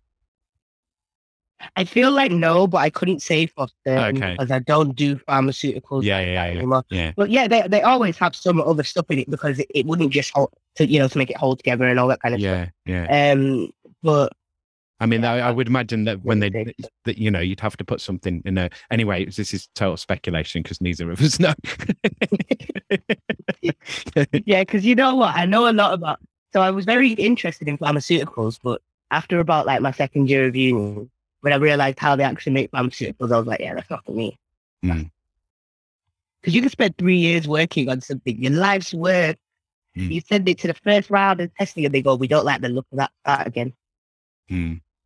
Yeah, that that wasn't for me. But yeah, even like, um, you're right though, because like people don't realize that nature and science actually work hand in hand. Mm. And if you can combine the two, that's the best option. I remember seeing something on Twitter, something on Twitter that was going around recently was um, Lori Harvey. So she has a skincare line. Mm. Um, and she did a TikTok about putting a, doing a facial like a mask, but she used yogurt Mhm. from her fridge. Mm. The amount of people who were in my mentions arguing with me Mm. that yogurt is better than a chemically produced product. Mm. First of all, you were probably eating out of that yogurt this morning, spoon, you got all your mouth bacteria in the yogurt. Yogurt is not well preserved. It goes moldy very quickly, very quickly. Also, an a industrial product. products. Yeah. Yeah. Yeah. Also, yogurt, it, how don't make yogurt? They have to make yogurt. like they get the milk and they make yogurt from Yeah. it. Do you know what I mean? Like, and also the thing in yogurt that works for helping remove the hyperpigmentation is lactic acid. Mm, Right? That's what's doing the heavy lifting. Mm. But the amount of lactic acid in a yogurt is so small compared to clean, pure lactic acid made in a lab. Mm. And the reason we make it in a lab is it's clean, Mm. sterile. Mm. Yeah. Mm. Why? Like, and the reason it was all so funny is because in Lori Harvey's skincare line, she sells several products to help with hyperpigmentation. And these two. Mm. That's how, that's when I realized that there are so many people who just don't know Mm. and who will immediately lean towards something because it says it's natural mm, without understanding that every natural product has a really long IUPAC chemical name still. mm, Everything. Milk will even have one. Mm. Do you know what I mean? Like there will always be a long chemical name that you could use. Mm. Yeah, we call water water. But, but you know, there's a there's a long name for water too Mm. as well. A very long chemical name for water.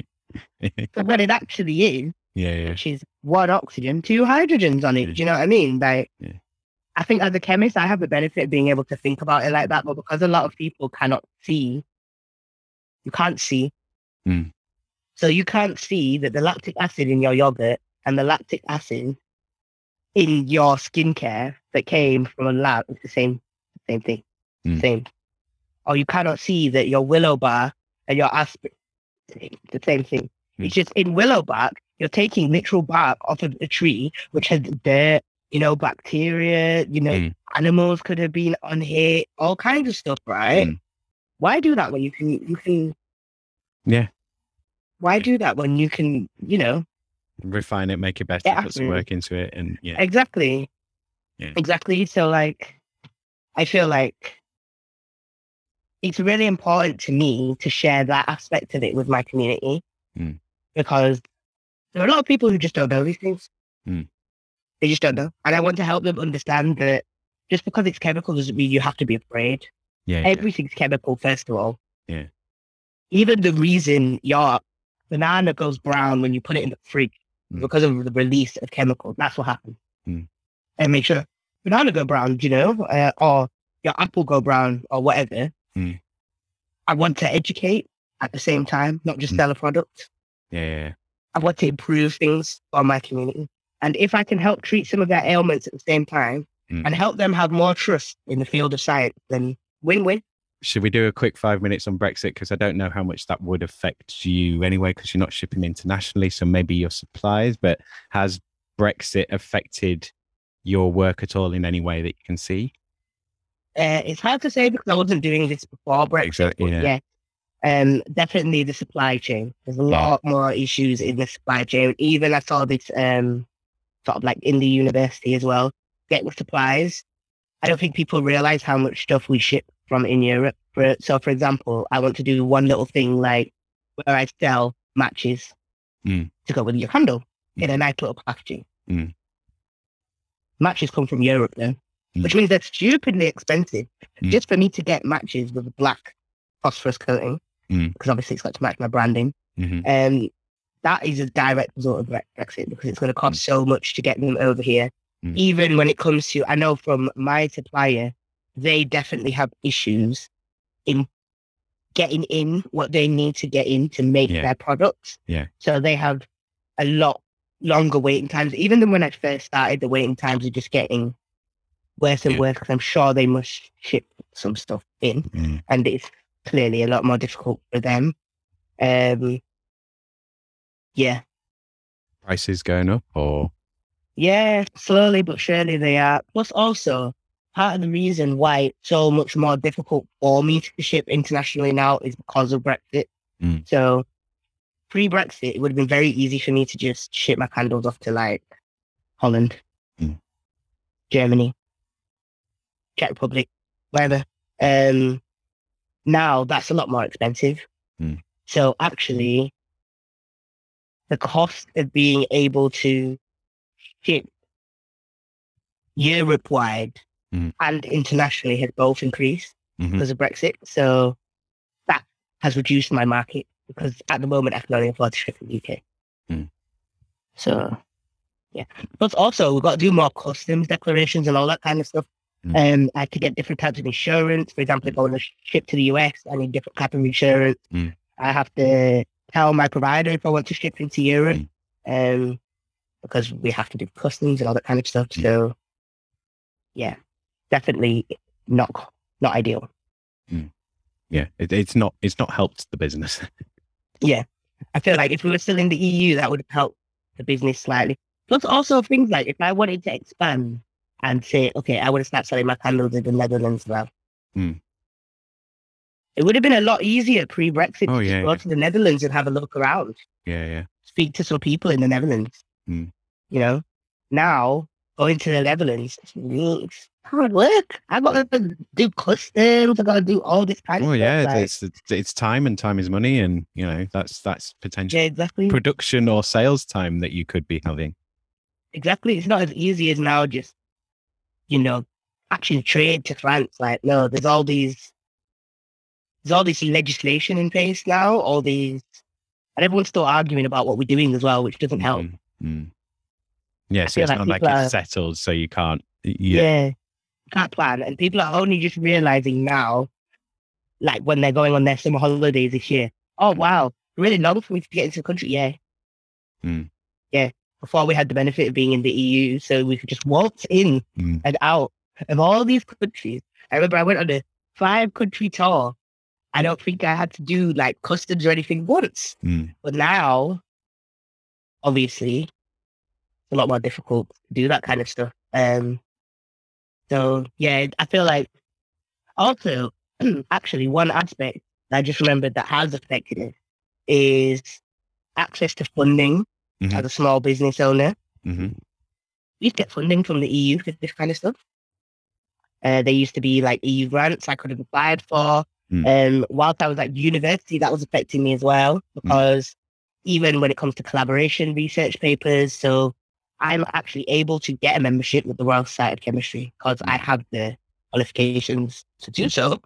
Um, but that no longer holds as much weight as it did before. Um, when it comes to obviously, I'm a chemist. That's why I do what I do.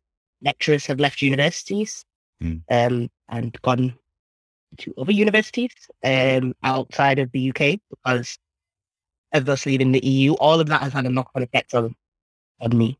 Mm. So it's more than just getting the supplies. I don't have access to funding that I used to have, that I would have been able to have a few years Yeah, ago. Um, the education in the university, so from the Royal Society of Chemistry, I can read their papers and stuff like that. Mm. There are staff members that are leaving, research associates who are leaving. Mm. Um, so for me, as as my field, it's actually had quite a big impact on this. I actually said this pre-Brexit, Mm. um, how big of an impact Brexit was going to have on sciences specifically. Yeah. Um, because whilst I was at uni, so many of my lecturers came from other EU countries. Mm. So so many, and like without the free movement, Mm. what reason is there to stay at a UK higher institution where they don't get paid well? They're Mm. constantly on strike. Mm. All these issues Mm. that they're dealing with. Uh, you may as well just go to Germany, honestly. Mm. Especially if you can speak German already. Win-win. Yeah, yeah, yeah. So, yeah. Okay, uh, I'm not. I'm, I'm not going to sort of uh, elaborate on that. Um, so I'm going to move on to the next question because I want to get your take on UBI, uh, Universal Basic Income. So I think I know the answer to this one. So it is basically if there was a universal basic income, would you still work? Would you still be doing what you're doing? Yeah, I totally still be doing what I do, I'm doing. If I if there was a universal basic income, it probably would have been it would probably be easier for me to do what Yeah. I'm doing actually. Mm. Um because obviously when I left my PhD I also lost my income. Mm. Um so which is an aspect people didn't don't think of, but Mm. I lost my income. Mm. And, you know, it's very hard to start a business when you don't have no money. Mm. No mo- eh, Mm. money rules it all, doesn't it? Mm. And actually, in a universe, if there was a system of universal basic income, I think it would benefit not just me. So for me personally, as a person with a disability, Mm. it's very hard for me to work full time. It always has been. Um, however, I physically suffer by working all the hours I do Mm. because I need to get paid. Yeah. Um, I also have another job. Yeah. Because I need to get paid. But actually, that's less time I can spend making stuff. I think you would see more people starting businesses. You would see more people enterprising if they were actually able to do that. I, Um, and I think you'd see less businesses failing as well. Like, uh, Yeah. I think that's one thing that gets missed out, missed out because it's like maybe the business is viable, but maybe you're not viable as a business person yet. You, you know, and you need to Yeah. sort of learn those lessons, and you know, that that could help. Uh, or even sometimes the business is good. So like I have had to continue despite the fact that, you know, you said you, you haven't paid yourself. Yeah, I don't get paid from all the work I do. Like, Mm. I don't. I just don't. Like, and I no longer have to pay. Well, I used to pay to make candles for yeah, people. yeah, yeah, Actually used to cost me money Yeah. if you think about it. And now we've just got to the point where it doesn't cost me money. yeah, I don't really get paid. Yeah. And actually, a lot of businesses fail because during that time period, Yeah. it is very hard to keep working on your business. Yeah. Because I You're not like, getting paid. You're just spending money. Yeah, For me personally, I have a toddler. Mm. He needs clothes, he needs shoes, he needs um literally every single thing. Toddlers grow so quickly. Wow. Um, and you know, in order to get paid, in order to buy that stuff, I've got to get paid. Mm. So there are a lot of people who are running businesses right now who the business is not failing. They are closing down because they got to Mm. go back to work. They got to go back to their nine to five. They got to bills to pay, especially with the cost of living being so as high as it is. Mm. Like even the gas and electric I use, it costs me. Yeah. It doesn't really cost me gas, but it does cost me electric to make my candles. Mm. Even that is now a factor that I have to consider. Mm. And, you know, I have definitely considered going back to work. Mm. Um, and it's very hard to persevere at that time, honestly. Like, Mm. Plus, also, people are suffering. Like for me, I feel like um, within the UK, we seem to have this whole. We have a lot of stiff upper lip, and you know, Mm. we can all make it through. And people are suffering. Mm. People are dying. Mm. People are literally dying because they cannot heat their homes. Like Mm. in a country like the UK, that that's very mad to me. I don't understand why, if you have suffered, why would you want someone else to suffer? Mm. Yeah, I don't get it. Yeah, I don't, I, I don't understand that. But a lot of people are very anti the universal basic income because they think, oh well, people wouldn't work. Some people wouldn't, Hmm. but you know, those people who wouldn't work are Well, already not working. Yeah, and a lot of and, and some people shouldn't be working, you know, and I, I bet there's a lot of employers out there who would like if they did listen to that would be like, you know what? Yes, a lot of my staff shouldn't be working. Maybe it's that they shouldn't be working there, but some people are just like some people are just unemployable, you know. Some people should not be working. Do you know what I mean? Like, so, and you not even from an employability standpoint, but there are people who work and struggle and suffer and are disabled and worsen their health by going to work Yeah. because you got they got bills to pay. Like Yeah. I know for me, example, for example, my I watched my mum decline and she Mm. did obviously eventually die. But like my mum worked until literally the day before she died. To Yeah. me, that's crazy. Yeah. That- she, she was so unwell. Yeah, yeah, She was yeah. so unwell. She had portable oxygen, like she was so unwell. Now she worked because she wanted to, Mm. but how much of it was because she wanted to, and how much of it was because she had to? Yeah, and so well, well, how much of that wanting to was something that was kind of built into her of like a, an obligation or something? And Yeah, it's like, this, this is like literally need- killing you. Yeah, it's like, well, I have to. This is this is my value. This is my meaning. I have to work. It's uh, but then because I did want to sort of, so we'll do a quick five minutes on kind of work life balance. I'm sorry to kind of like jam this in. It's okay. Um, but yeah, I mean, d- like, so, I mean, how is your work life balance now? Are you, are you sort of, have you managed to keep it under control or have you been like flat out for ages or like, have you had a chance to have a holiday? Can you switch off? Do you like delineate time? Like, how do you work it? Yeah, I'm hoping to go on holiday soon. Um, but Uh, up until recently, my work life balance was pretty poor because Mm. I literally used to get home from work and go to work. Um, and I'd be up until like two o'clock in the morning, and then my son would be up at eight talking about breakfast. Um, and like now, I I set aside time Mm. because actually, to uh, to follow on from the universal basic income, I don't feel like people should be killing themselves just to pay bills. Like it actually No. doesn't make no sense. No. Like, because you know what's going to happen when your bills are paid and you're dead. But where's where's your quality of life as well? It is it It's, it's quality like of life. what you you- you're not entitled to have any enjoyment in your life. You're not entitled to like enjoy a moment or even just sit down for five minutes and look. You know, like you, you've got to be flat out. And if you're not if you're not earning the right amount, then you know, go to the wall. like, literally like i don't i don't i don't get it like i feel like at the moment especially around social media at the moment we have this uh like at the moment i call it our like girl boss culture Mm. where especially young women feel like they got to be working a nine to five and then they got to have a side hustle and then they got to be on social Mm. media and then they got nah you don't have to do all of that mm, like, you actually don't have to do all of that. Like, okay, I get why you want to. And it's, yeah, it's nice to have something on the side here that you can do, or at least have a backup plan and all that kind of stuff. Mm. But, like, why are we making it seem like it's normal that people have to work three, four jobs to pay their bills? That's not normal. It's not normal. yeah, but what shouldn't the ideal to be like, especially if you're going to work a job, shouldn't it be like getting a good job, and shouldn't there be some good jobs? You know, like exactly. and and then what is the definition of a good job well something that can give you a life outside of that job and give you a, a, a life full stop you know yeah, to me, I feel like we the fact that people are doing all of this and making it seem as if you're not doing all of this, you're lazy, and it's just like, nah, maybe I actually want to, you know, sit down occasionally, rest, uh, spend time with my son. Like Mm. what I realized recently was I used to work so much, I never spent any time with my son. And I actually started my own business so I could spend more time with my son. yeah yeah So actually, clearly there's something going wrong with that work-life balance there Yeah, yeah. because he was missing me, Mm. I was missing him, and actually, why am I working every weekend? It's, it's not Yeah. necessary. yeah It's yeah nice. It helps my business grow faster. Yeah, that's cool and all, but if there's no work-life balance for me, when there's no work-life balance, no work gets done either Mm.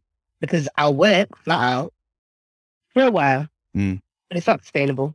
well that's it And You- eventually, I'll stop doing everything. your productivity actually declines after a certain number of hours anyway doesn't it it's, it's kind of like so you put in this time and it's like oh well i need to get it it's like it'll wait till next week you know it'll wait till You know what? tomorrow it'll wait You know what? I always used to. I used to be like the kind of person who was like, I need to have uh, like a couple of backstops every single candle that I sell. And you know what? No one will die if Mm. I don't take that candle. Mm. If I don't have that candle in stock, no one's gonna die.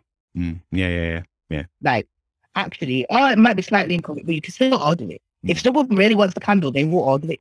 But I do get a few pre-orders every time. I get a few, but like, if they really want it, they'll order it. Yeah. Like, I do not need to kill myself making the amount of candles I was making every week. And for Yeah. what? Because I would sell a fraction of them. And then I would make candles to replace the ones that are already that no, not necessary. I I've mean- got like a hundred candles. Did you like? So, so I, I, I, I wanted to mention this earlier, but when you were talking about sort of cooking all the candles and stuff, I've got visions of you that you know, like stirring huge big pots, like hours at a day, wiping sweat off your brow. Like, you know, was it just like that? jars forever and stirring forever? yeah, some days it is actually like that, and I can because I've only got limited space, I can only make so many. So, for example, over Mother's Day, I did a specific Mother's Day collection. So I had some pregnant mummy candles, and I had some mummy and baby candles, and all that kind of stuff. I still sell them, um, but you know, I I made stock of them Mm. for people to buy at the markets running up to Mother's Day, Mm. and it's like I'd wake up, drop my son off, go to the gym, come home, make a candle, come back a few hours. I was making candles at eight, nine o'clock at night Mm. because I can only make so many at a time. And I was turning out candles to make another one immediately. And it literally would be me stood in there all day, stirring wax, pouring wax, waking wax. Why? And sometimes I'd look at the time, it's 10 o'clock at night, it's dark. why am I outside? Like, What am I doing? Why, why did I do doing? this? What am I doing? Literally, like, or sometimes I'll be sitting there creating a carousel post Mm. at two o'clock in the morning, and I'm like, you, you know what the screen goes black and you just catch sight of yourself, and I'm just Mm. like, what are you doing? Mm, Go to go to bed. Actually, Mm. no one is going to die if you don't post on social media for a day. Mm. But the culture makes you feel like you really have to be working all the time, and it's like mm. you actually don't. You actually don't. That's partly why I have my business because I want people to take better care of themselves. So, okay, if you've got to work all day, at least you can burn a nice candle. And you know what? It, Yeah. it might change your mood. Yeah. It actually probably will change your mood, actually, just having something smelling nice Mm. in the room with you. But yeah, the work life balance has been, it's very hard to keep on top of the work life balance because when the business is yours, Mm. I want to do it all. And I Yeah. want to make everything. And I want to sell 18,000 products and I just can't. I can't and you want to get the most out of each day, and you want to like because you Yeah. you know uh, uh, there is there is the social pressure in the grind culture and stuff, but it, like you know it does come from yourself as well. Of like, but I want to get this done, and it's like, yeah, but you can do it tomorrow. it's like, oh no, Yeah, but I exactly. need it's in my mind now. I have to get it. It's like, yeah, and then another thing comes up. It's like you will end up if if you don't stop yourself, you will end up working till whatever o'clock in the morning every night, and and then getting up and then being knackered, and then yeah, you, you Yeah, really then you do have to limit yourself. And I get up and I'm knackered, that's it. It's a wrap. Nothing's getting done that day. Yeah. I will go back to sleep. One thing about me, I'm gonna go back to sleep. And like because I'm used to that like academia culture of actually staying up all night working Yeah. on something. I used to do that all the time. I just Mm. stay up all night, sun's coming up. Why are you working on social media posts? Is it is it that serious? Mm, Is it that serious? Mm. The social media posts that 15 people interact with, really. yeah, exactly. Yeah, Do you know what I mean? And it's like I had to take a step back and say to myself, it may slow down your rate of growth because that was great for growth. It Mm. grew really fast. Mm. But also, I had no work life balance. I had no joy. I didn't enjoy making candles anymore Mm. because, like, not fun if I, it's not fun if I have to do it. Like, yeah, yeah. it's only fun if I want to do it. Yeah. So, yeah, definitely really hard to get that, that, that balance. Thank you again to Kahina for being my guest. Thanks again to all my guests, and thanks to you, Leeds, for being my subject. And of course, most of all, thanks to you, my dear listener. Come back next week to hear me speak to a mortgage broker. So, listener, I still need to pass off the costs of making this show to you, my audience. What would make you spend a quid on this show? I really need to monetize this podcast now. So, just just so I can keep making it. I can't afford to do this on my own anymore. But I really do want to reach that 1000th episode. So I really need and I really do appreciate any support you can give. I know I have been bitching recently, but it's not easy doing this. And it's very lonely taking on something like this for yourself. I know no one asked me to do it, but no one asked Jeff Bezos either. And someone gave him a load of money. I do believe there is demand for this, though. 200 listeners last month would hopefully agree with me on that. Now, I need to get y'all to muck in somehow in order to keep this show rolling on. At the moment, I'm at the very limit at what can be achieved on the resources and capacity I have available to me. Collapse is setting in now. No, I don't mean civilizationally, although that is clearly speeding up this year, but the podcast itself is collapsing. It needs to feed. And I can only give it so much of my life force. It needs more. It needs you. You have to feed it. So please spend a pound on this, a pound a month. And I reckon I can make it worth your while. I do have plans for this show. The business Western Studios will possibly have to close in the next few months as I really have no capacity to devote to it. I will likely have to let the website go too because I can't afford to pay the £70 plus that is required for keeping that up and running next month. The podcast may possibly follow the business's demise if I can't get some funds coming in to pay to keep it going. Life in the 2020s, eh? There's no escape, is there? Okay, that's me. Cheers, ears. Take care out there and be kind to each other, Leeds. If you're listening to this, I assume you have some connection to Leeds, like living here or being from here. If you're such a person in Leeds or from Leeds and you haven't done your recording for working hours yet, then don't wait. Email me now, right now. Quick, get a pen. Working hours pod at western-studios.com. If you fancy being my guest, put guest in the subject line of your email and add a short bio in the message.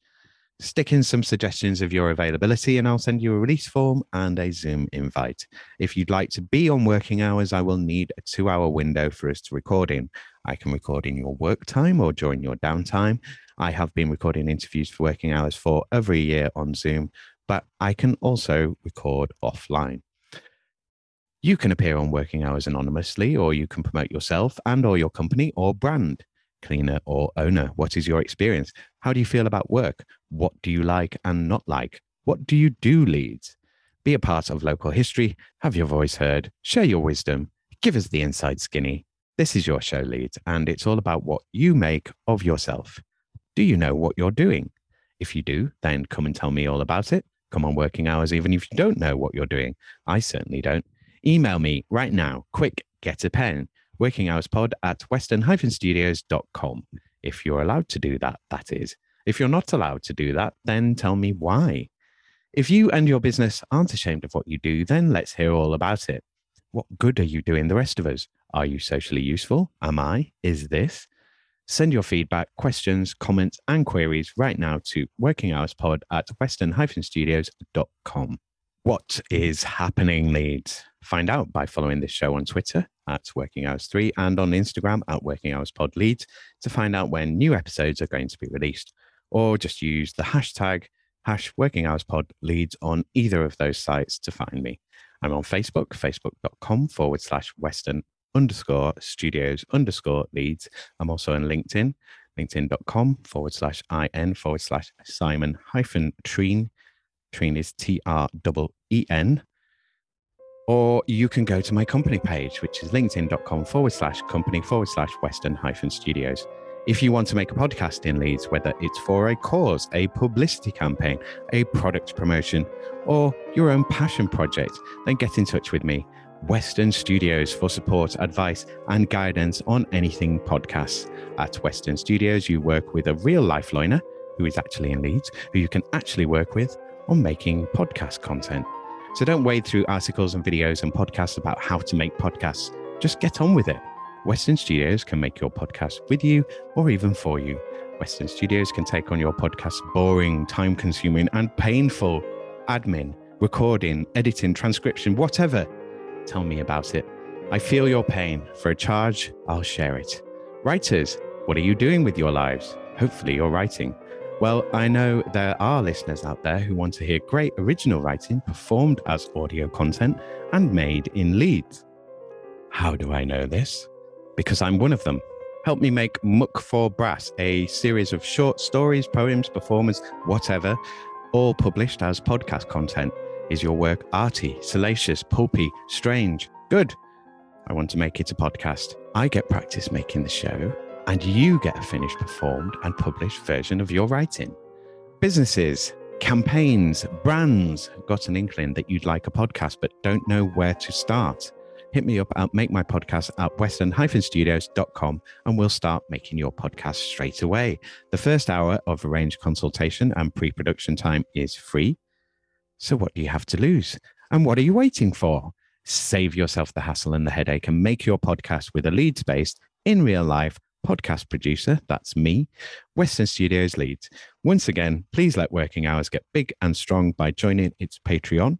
Support Working Hours by becoming a champion on Patreon for a pound a month. You can inspire me and motivate me with a membership and maybe one day even be helping to cover all my costs you can chat to me there and see me do a monthly live stream where again you can chat to me all about the show and god do i need to find someone to actively share this project with. Go to patreon.com forward slash working hours pod right now and sign up please. And or go to kofi that's ko hyphen fi dot com forward slash working hours and join me there for a pound a month and get access to the working hours discord and chat to me there. I will be putting up additional material on Kofi once there are any members there. Please do remember to like, share, follow, and subscribe to this show. Every little bit helps. Tell your gran, tell your housekeeper, tell your gardener, tell your parole officer, tell your boss, tell Leeds, and I'll see thee next time, our kid. Working Hours is presented, edited, and recorded by Simon Treen for Western Studios Leeds Limited. The music was The Bees from Chopin's Etudes, which is in the public domain and was taken from musopen.org.